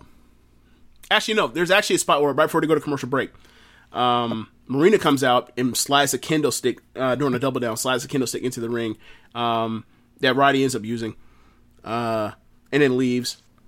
So at least like Marina's, they're they're showing Marina now, like she's not just you know. um, so, but match continues, and then um, Undisputed comes out. They go to try to climb the cage. Um, he thwarts O'Reilly and, and um, Fish, and then um, Cole actually manages to get into the ring. So the gate gets opened, and Velveteen can win the match. And then um, there's a reversal in the ropes in that corner, and Roddy's trying to escape. And they're doing like the a lot of the '94 Bret Hart, Owen Hart cage match stuff, where like the gate it's open, and then one person dives, and they pull the other one back, and then that person dives in, and then um, all of a sudden Velveteen, you can see in the camera angle that he turns around and sees that Adam Cole's in the ring. Um, but he's already knocked knocked out the other two members of uh of uh, Undisputed. So he sees Adam Cole. So he just says, "Fuck this," and he tosses Roddy out the ring. Roddy or out of out of the cage. Roddy wins the match, and then he, for some reason, there are handcuffs on the cage. He handcuffs the door shut and then he proceeds to beat Adam Cole's ass, and then he grabs the title and he holds it up. So, what I'm assuming is next week they're going to come out and say all of this was a ruse to get what he wanted, which was he wants the title. And he said all this stuff about Marina because it got them, it basically got everybody in Undisputed off their back foot, and he knew how to manipulate them from that way forward. I've never shied away from taking victory laps here, right? But after what you just explained, oh my god, I was right. like uh Velveteen and Cole is the direction here, but that's like this this nigga lost a match on purpose. Pretty much. but here's the thi- here's the thing though, Rich. Here's the thing though, Rich. He already beat him in the first match back. Well, look, think about his. A lot of people were like, "Why is there even a cage match?" The babyface came back and won. Why is there a second match? The second match was, "I want to get this one dude super hot, and they're going to come out here, and then I'm going to get my match via whooping that dude's ass, which is like the tradition of professional wrestling: is you whoop the champion's ass, you get a title match." I think that it went too far. I think that he probably should just came out and just whooped uh, Cole's ass to begin with. But they had the storyline thing there in place with with Roddy, and I'm sure this is going to lead to once he getting in the in the lead up to this is going to be Adam Cole blaming Roddy for being the dummy, even though they're all dummies. Man, Velveteen, you just holler at Roman Reigns and learn how to have him hit your music and get the title shot. Like, like you went through way too much trouble. Hey, I, I don't think Velveteen got it like that. So I, you know, I think, you know, I, I, what was what was the uh, what was the term that uh that, that uh Seth Rollins uh said? He's like, oh, you got to build equity to, to be able to do those sorts Yeah, of things. yeah, yeah. Get a music, you know, the Goldberg title shot. Just, just get it announced. You know, That yeah, the equity was built like during the Monday Night Wars when he wasn't in WWF. When he's, he's on the other side. I, I guess. I guess. I don't know. I don't know, Damn. man. damn. So you telling me WCW or WWE ain't using their own stars uh to be on top either? Man, it's a cold day. It's almost as if like they've always done that. Yeah, you know. Like yeah, that's another thing. Like people talk or not, or the people in the company at the time then talk about like you know, like Pritchard. Like I saw this thing with Pritchard and um Bischoff for doing some documentary thing or something for the network, and it's on a commercial. And it's like Bischoff was talking about like we didn't steal your talent, and then Pritchard goes, "You did," and it's like, motherfucker, I, I didn't know I didn't know that like uh I didn't know like the the you know all these people, whether it was like Hogan or Savage or whatever, so I didn't know those were homegrown talents. I, I could have swore, I could have swore, you know what I'm saying? Like, I could have swore that, uh, that, that Macho Man Randy Savage was out here doing, doing, out here doing outlaw shows in Tennessee. I could have sworn that, uh, that Hulk Hogan was in AWA. I, I, I, I had no idea. Yeah, it's all been recast. You know. I, I mean, I, I didn't know, I, I did, I did not know that Stu Hart, in fact, did not get, did not start Bret and Owen Hart with his In own Stampede. I had no idea. None. Yeah, it- did not happen at all. Yeah, like it's crazy. It's crazy, bro. You know, Ultimate Warrior, he definitely didn't wrestle in world class championship wrestling ever.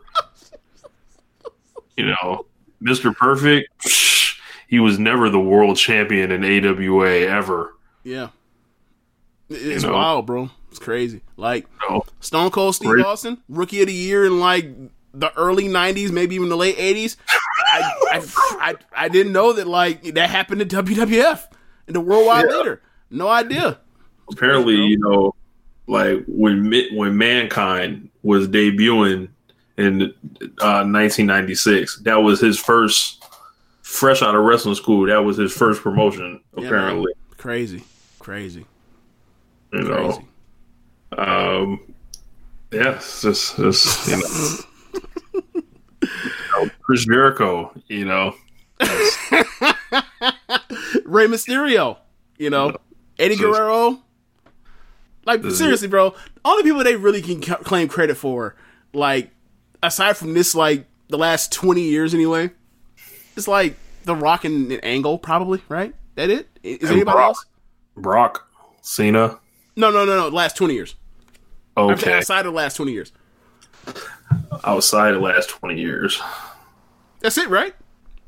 I think so. Rock and Angle. I mean, I'm sure there's like somebody else, that, but it's not. Mark Henry. Mark Henry. Uh, Mark Henry's not a main event level person in the regular era. Um, Kane. No, I mean Kane. I don't know. I usually say Kane. I, I I would say Kane's pretty fair. I would say it's pretty fair. Yeah. Um, even then he was working in Smoky Mountain. So Yeah. uh, the last see. territory ever. yeah, yeah, yeah. I think I think that's that's pretty much it. But, but you know, yeah, WCW you know. stole their talent. The talent they did not want to resign because you know Hulk Hogan was too old, and then he went out there and kicked your fucking teeth in for the next like three years. yeah, Um, yeah. I mean, Anyway, boy, anyway, uh, yeah. So, did you watch the? uh Do you have time to watch the Kagetsu retirement show or any of it? I did not. Okay. Um. But before I should cut you off, and you should hit the music. but it's not a stardom show. you want me No to hit matter. the Don't matter. All right, I'll I'll do it. I should hit the music.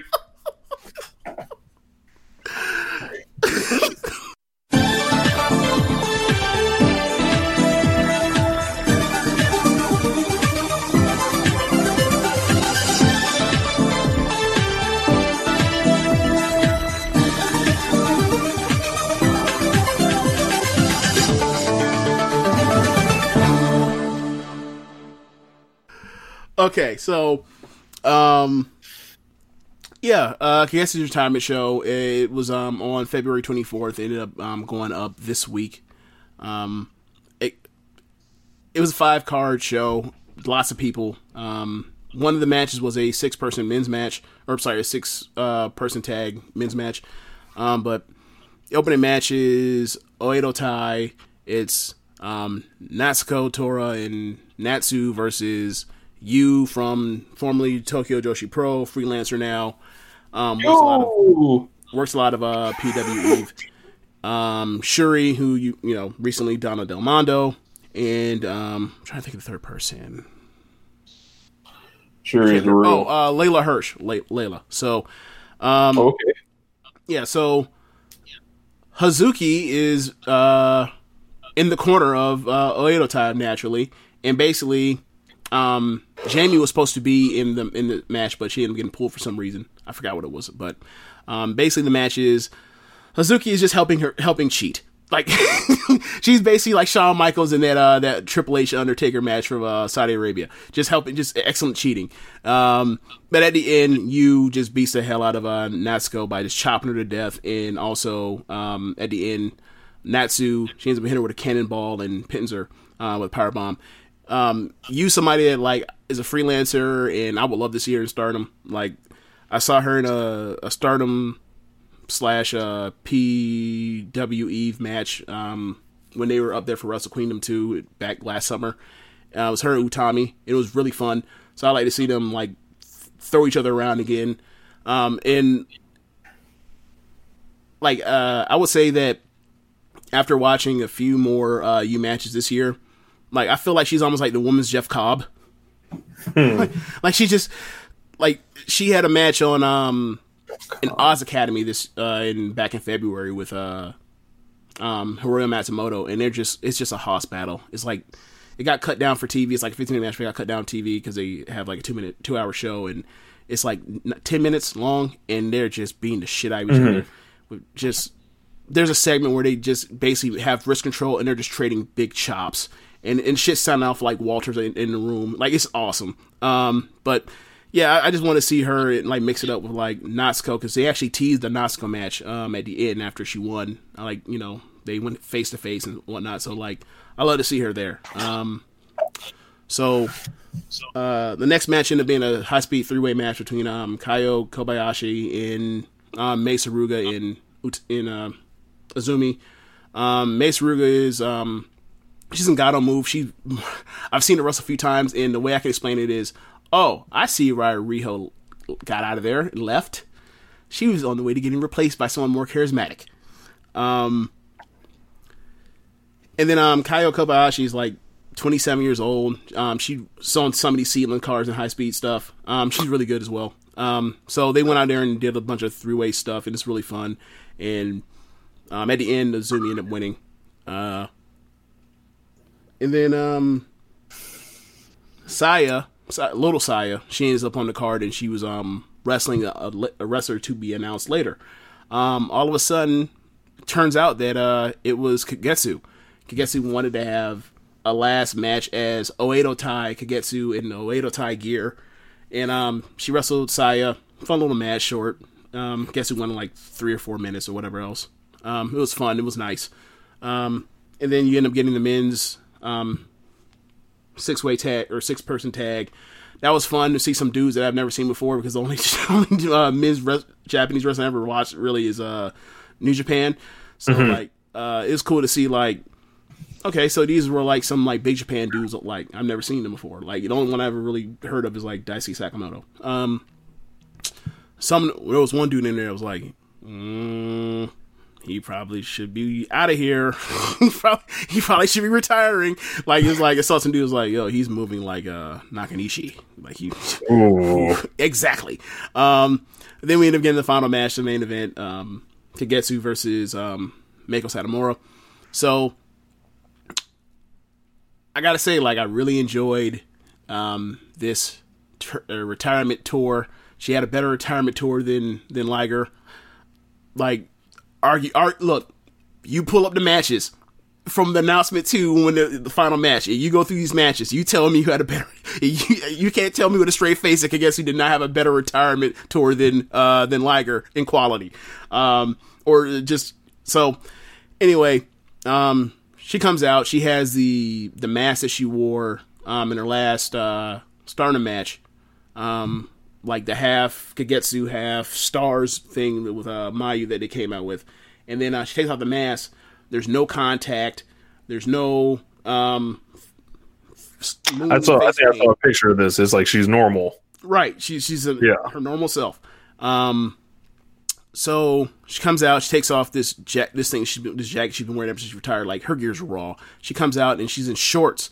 And um, come to find out, like these shorts are actually a callback to like when she kind of started to like figure it out in Stardom. Like when she came in, she was um when she when she was in that girl, she was wearing like like the singlet.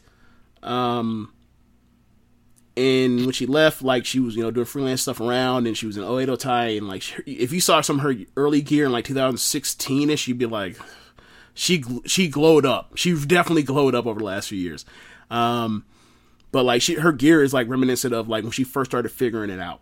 Um, these, these blue blue trunks and the top similar to what she normally has, and um, they go didn't proceed to just like great ground ground wrestling, uh, mat wrestling, and then it's on. They just start throwing bombs. They start hitting each other with finishers, kicking out, and it, and it was just awesome. Um, she blew the miss twice, um, and but at the end, Mako ended up putting her down. Um, of course, um, I probably get a match like four and a quarter, four and a half. Um, wasn't as violent as like Mako's match with Sareee was, and probably on purpose because like, you know, um, didn't want to go out with some you know blood, you know, some blood brawl or whatever else. Um, but slobber knocker. But Mako said some said stuff to her. It wasn't it wasn't Stardom, so it wasn't translated. So I don't know what he said. I need to get the transcript of it. I'd love to see what uh, was said, but um, you know, because they're both really good promos, um, based on translation anyway. Um, but then it was a gift ceremony, and everybody came out and gave their gifts. That was on the card, and then uh, Hazuki comes out and gives her a gift, and that's like, damn, they're both gone. They're like, and this isn't no like they're gonna start their own promotion or whatever else. Like, nah, they're both legitimately gone. Like, um, I forgot to mention this. Like, uh, Hazuki, she's cut her hair to shoulder length. Like, she's you know one of those. One of society. it's one not, well that slash you know like when people go through stuff or whatever else or have changes in life they want to you know have a you know hairstyle that that kind of commemorates like that part of life being over or whatever else or a change or whatever else so it's like she's in a, she's on to something new. Um that's what it seems like. So um you know they did the 10 bell salute played her music. They threw the uh the the streamers into the crowd or into the ring and it was just filled. I think um I think I have to look, but I think like the attendance for um I think they, they sold more tickets to this this um retirement than like the last time Stardom was in that same building a month ago. So like a lot of people showed up for Osaka. It was like last time it'd be like you know Oedo Tai country with with uh, Kagetsu. So um you know they walked her out in the ring. They carried her out. Um um Natsuko, Natsu, and Hazuki. It was just nice. Uh it- I was like, I'm gonna miss the shit out of her. She was a great wrestler. She was a great wrestler. Uh, there was also a thing where she's doing this. Uh, she did a interview in a magazine, um, one of the, one of the pro wrestling magazines, saying that like she's no longer going by the name Kagetsu. She's going back to her real name. Um, so, like, she's gonna start trying to do like fitness modeling work or fitness like stuff. So. I think she's really done. I don't know if she's even doing, gonna do trainer or none, but she's gone out of there. Look, tri- Triple H is lurking. Don't be shocked. You know, will she show up in three months? You know, Oh man, you ain't gonna Oh. let it go, huh?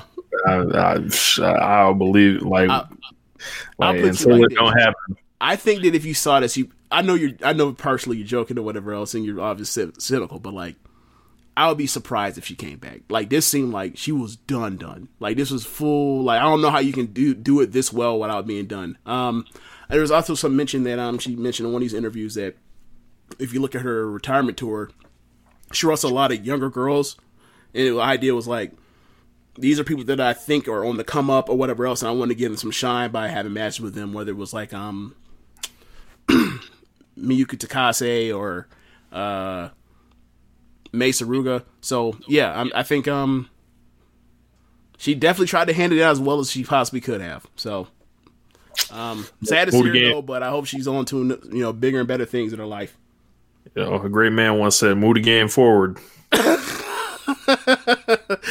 Yeah, uh, yeah, I think that's all I got. Um, Yeah.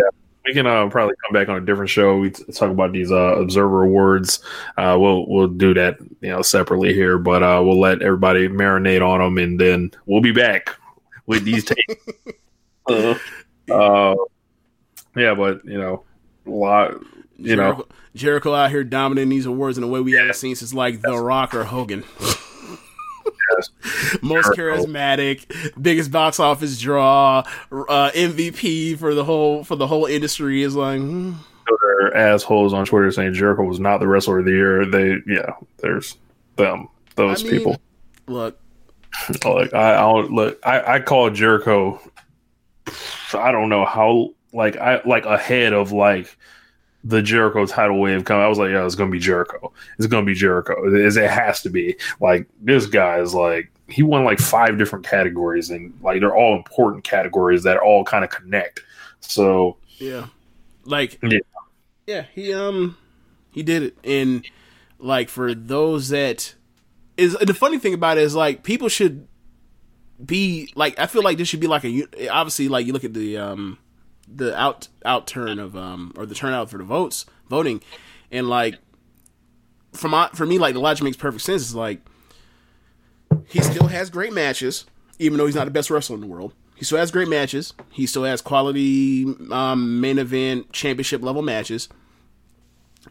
And he's the biggest box office draw because he is the number one dude on AEW, and he also you know is doing this annual thing with a with a fucking uh, cruise ship, right? Um, that other people just flat out prob- most people just could not do. Um, and then you look at the Japan stuff, and it's like he's figured this out in the way that like we haven't really seen since WWE has basically made it to where it's like we have your rights and you can't wrestle other places. So it's like he got he basically rigged the game himself in a way that like someone like a Will Ospreay is rigged the game for most of, most outstanding wrestler because you know he's He gonna wrestle more. He's gonna wrestle junior. more. Right, he's gonna wrestle more people outside and ha- put himself in the best situation to wrestle as many high quality wrestlers possible in most situations to do that in a way that Jericho has done with as far as doing programs with people. So you know, he and he was great. He's flat out great this year. So career, 49 years old. Yeah. No one's ever done it at this age, this late. Uh, this is his third time winning the award. Um, he's also the only other people to win the award that many times or more. Ric Flair with eight, Misawa with three, Kenta Kobashi with four, and Tanahashi with three. So um, I feel really good about that. And passion rant I went on about Chris Jericho on Chad Matthews' last show um, about him. Like What's up? obviously just an award thing, and obviously you were talking about just AEW, but it also was like when you know I was Chad was Chad was giving it to me about like Cody's a heart and soul AEW is like, you know what, you have a great point. However, everybody like almost half of the shows like uh stars or acts like biggest moments were with Jericho because Jericho is the stirred and this is a, is a straw that stirs the drink and like if we're doing an MVP thing that has to count for something like I appreciate Cody I I voted him I think third or whatever else just because like you know like I for me my personal taste is like I'll take the Kenny matches or whatever else but like if you want the the the best of both world type thing like you look at Jericho and Jericho is doing all the Cody stuff and then like he also has high quality matches. Yeah. No, no, Uh, nothing against Cody. He has those matches too. Just like, but on top, it was it was it was Jericho this year. incredible. But yeah, uh, we we could wrap this up. Yeah. Um. Yeah, we also need to talk. Speaking of Chad, we also need to talk to Chad about uh about Randy Orton, and Rey Mysterio. Um, and his his love for the Grizzly Young Vets and how he wanted to cut them dudes after like you know Randy Orton and Rare out here in 2020 out here saving fucking Raws after being shitty for two straight hours. Anyway, uh, that's the end of the show. Be sure to rate us on whatever app you're using. Listen to this. Um, tell the folks about the Social Suplex Podcast Network. Be sure to check out our friends at PowerSlam.tv, the sponsor of this show. If you're a fan of independent pro wrestling, they have over 5,000 hours of footage from all over the world.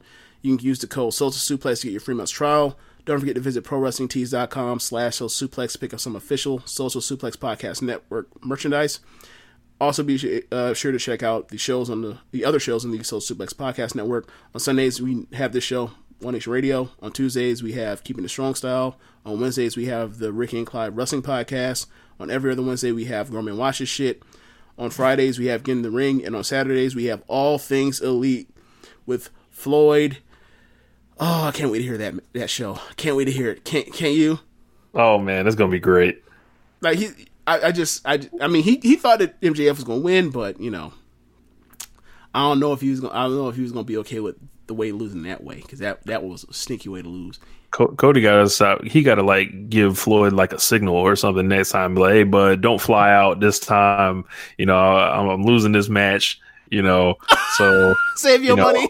Save your money for when I win. Yeah, you man, know, like I, that's another part. That's probably the reason. That's also another reason was like, hey man, why are you giving faith to this dude keep breaking your heart? Why you keep fighting for this dude when this dude ain't fighting for you or fighting hard enough for you? Because this man keep laying down on the mat getting pinned. I mean, B's that way. Yeah, I guess so. Yeah, that's in the show. Thanks for listening, y'all. Later. Hey, also, um, don't fetishize Japanese wrestling this week. What? Are you talking about the uh, the all this stuff? Yes.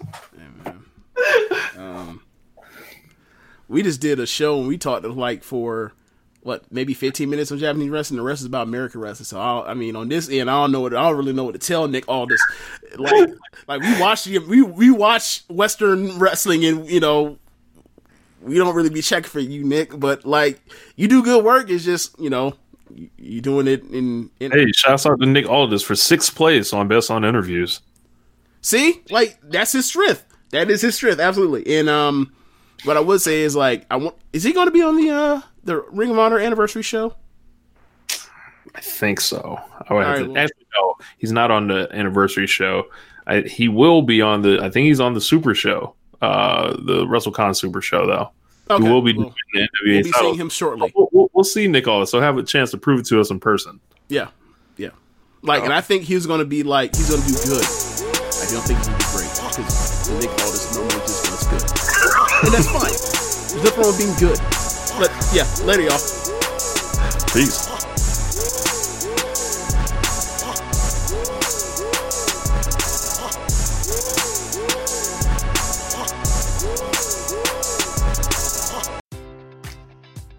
Enjoy all your favorite sports like never before at BetMGM. Sign up using code CHAMPION and receive up to $1,500 back in bonus bets if you don't win your first bet. When you register with BetMGM, you'll get instant access to a variety of parlay selection features, live betting options, and the best daily promotions in the business. And with BetMGM at your fingertips, every play and every game matters more than ever. Remember to use code CHAMPION and receive up to $1,500 back in bonus bets if you don't win your first bet. Place your money line, prop, or parlay bets with the king of sportsbooks today. BetMGM and GameSense remind you to play responsibly. See BetMGM.com for terms. 21 plus only, Virginia only. New customer offer, subject to eligibility requirements. Rewards are non withdrawable bonus bets that expire in seven days. Gambling problem? Call 1 800 Gambler. Promotion, promotional offer not available in Washington, D.C.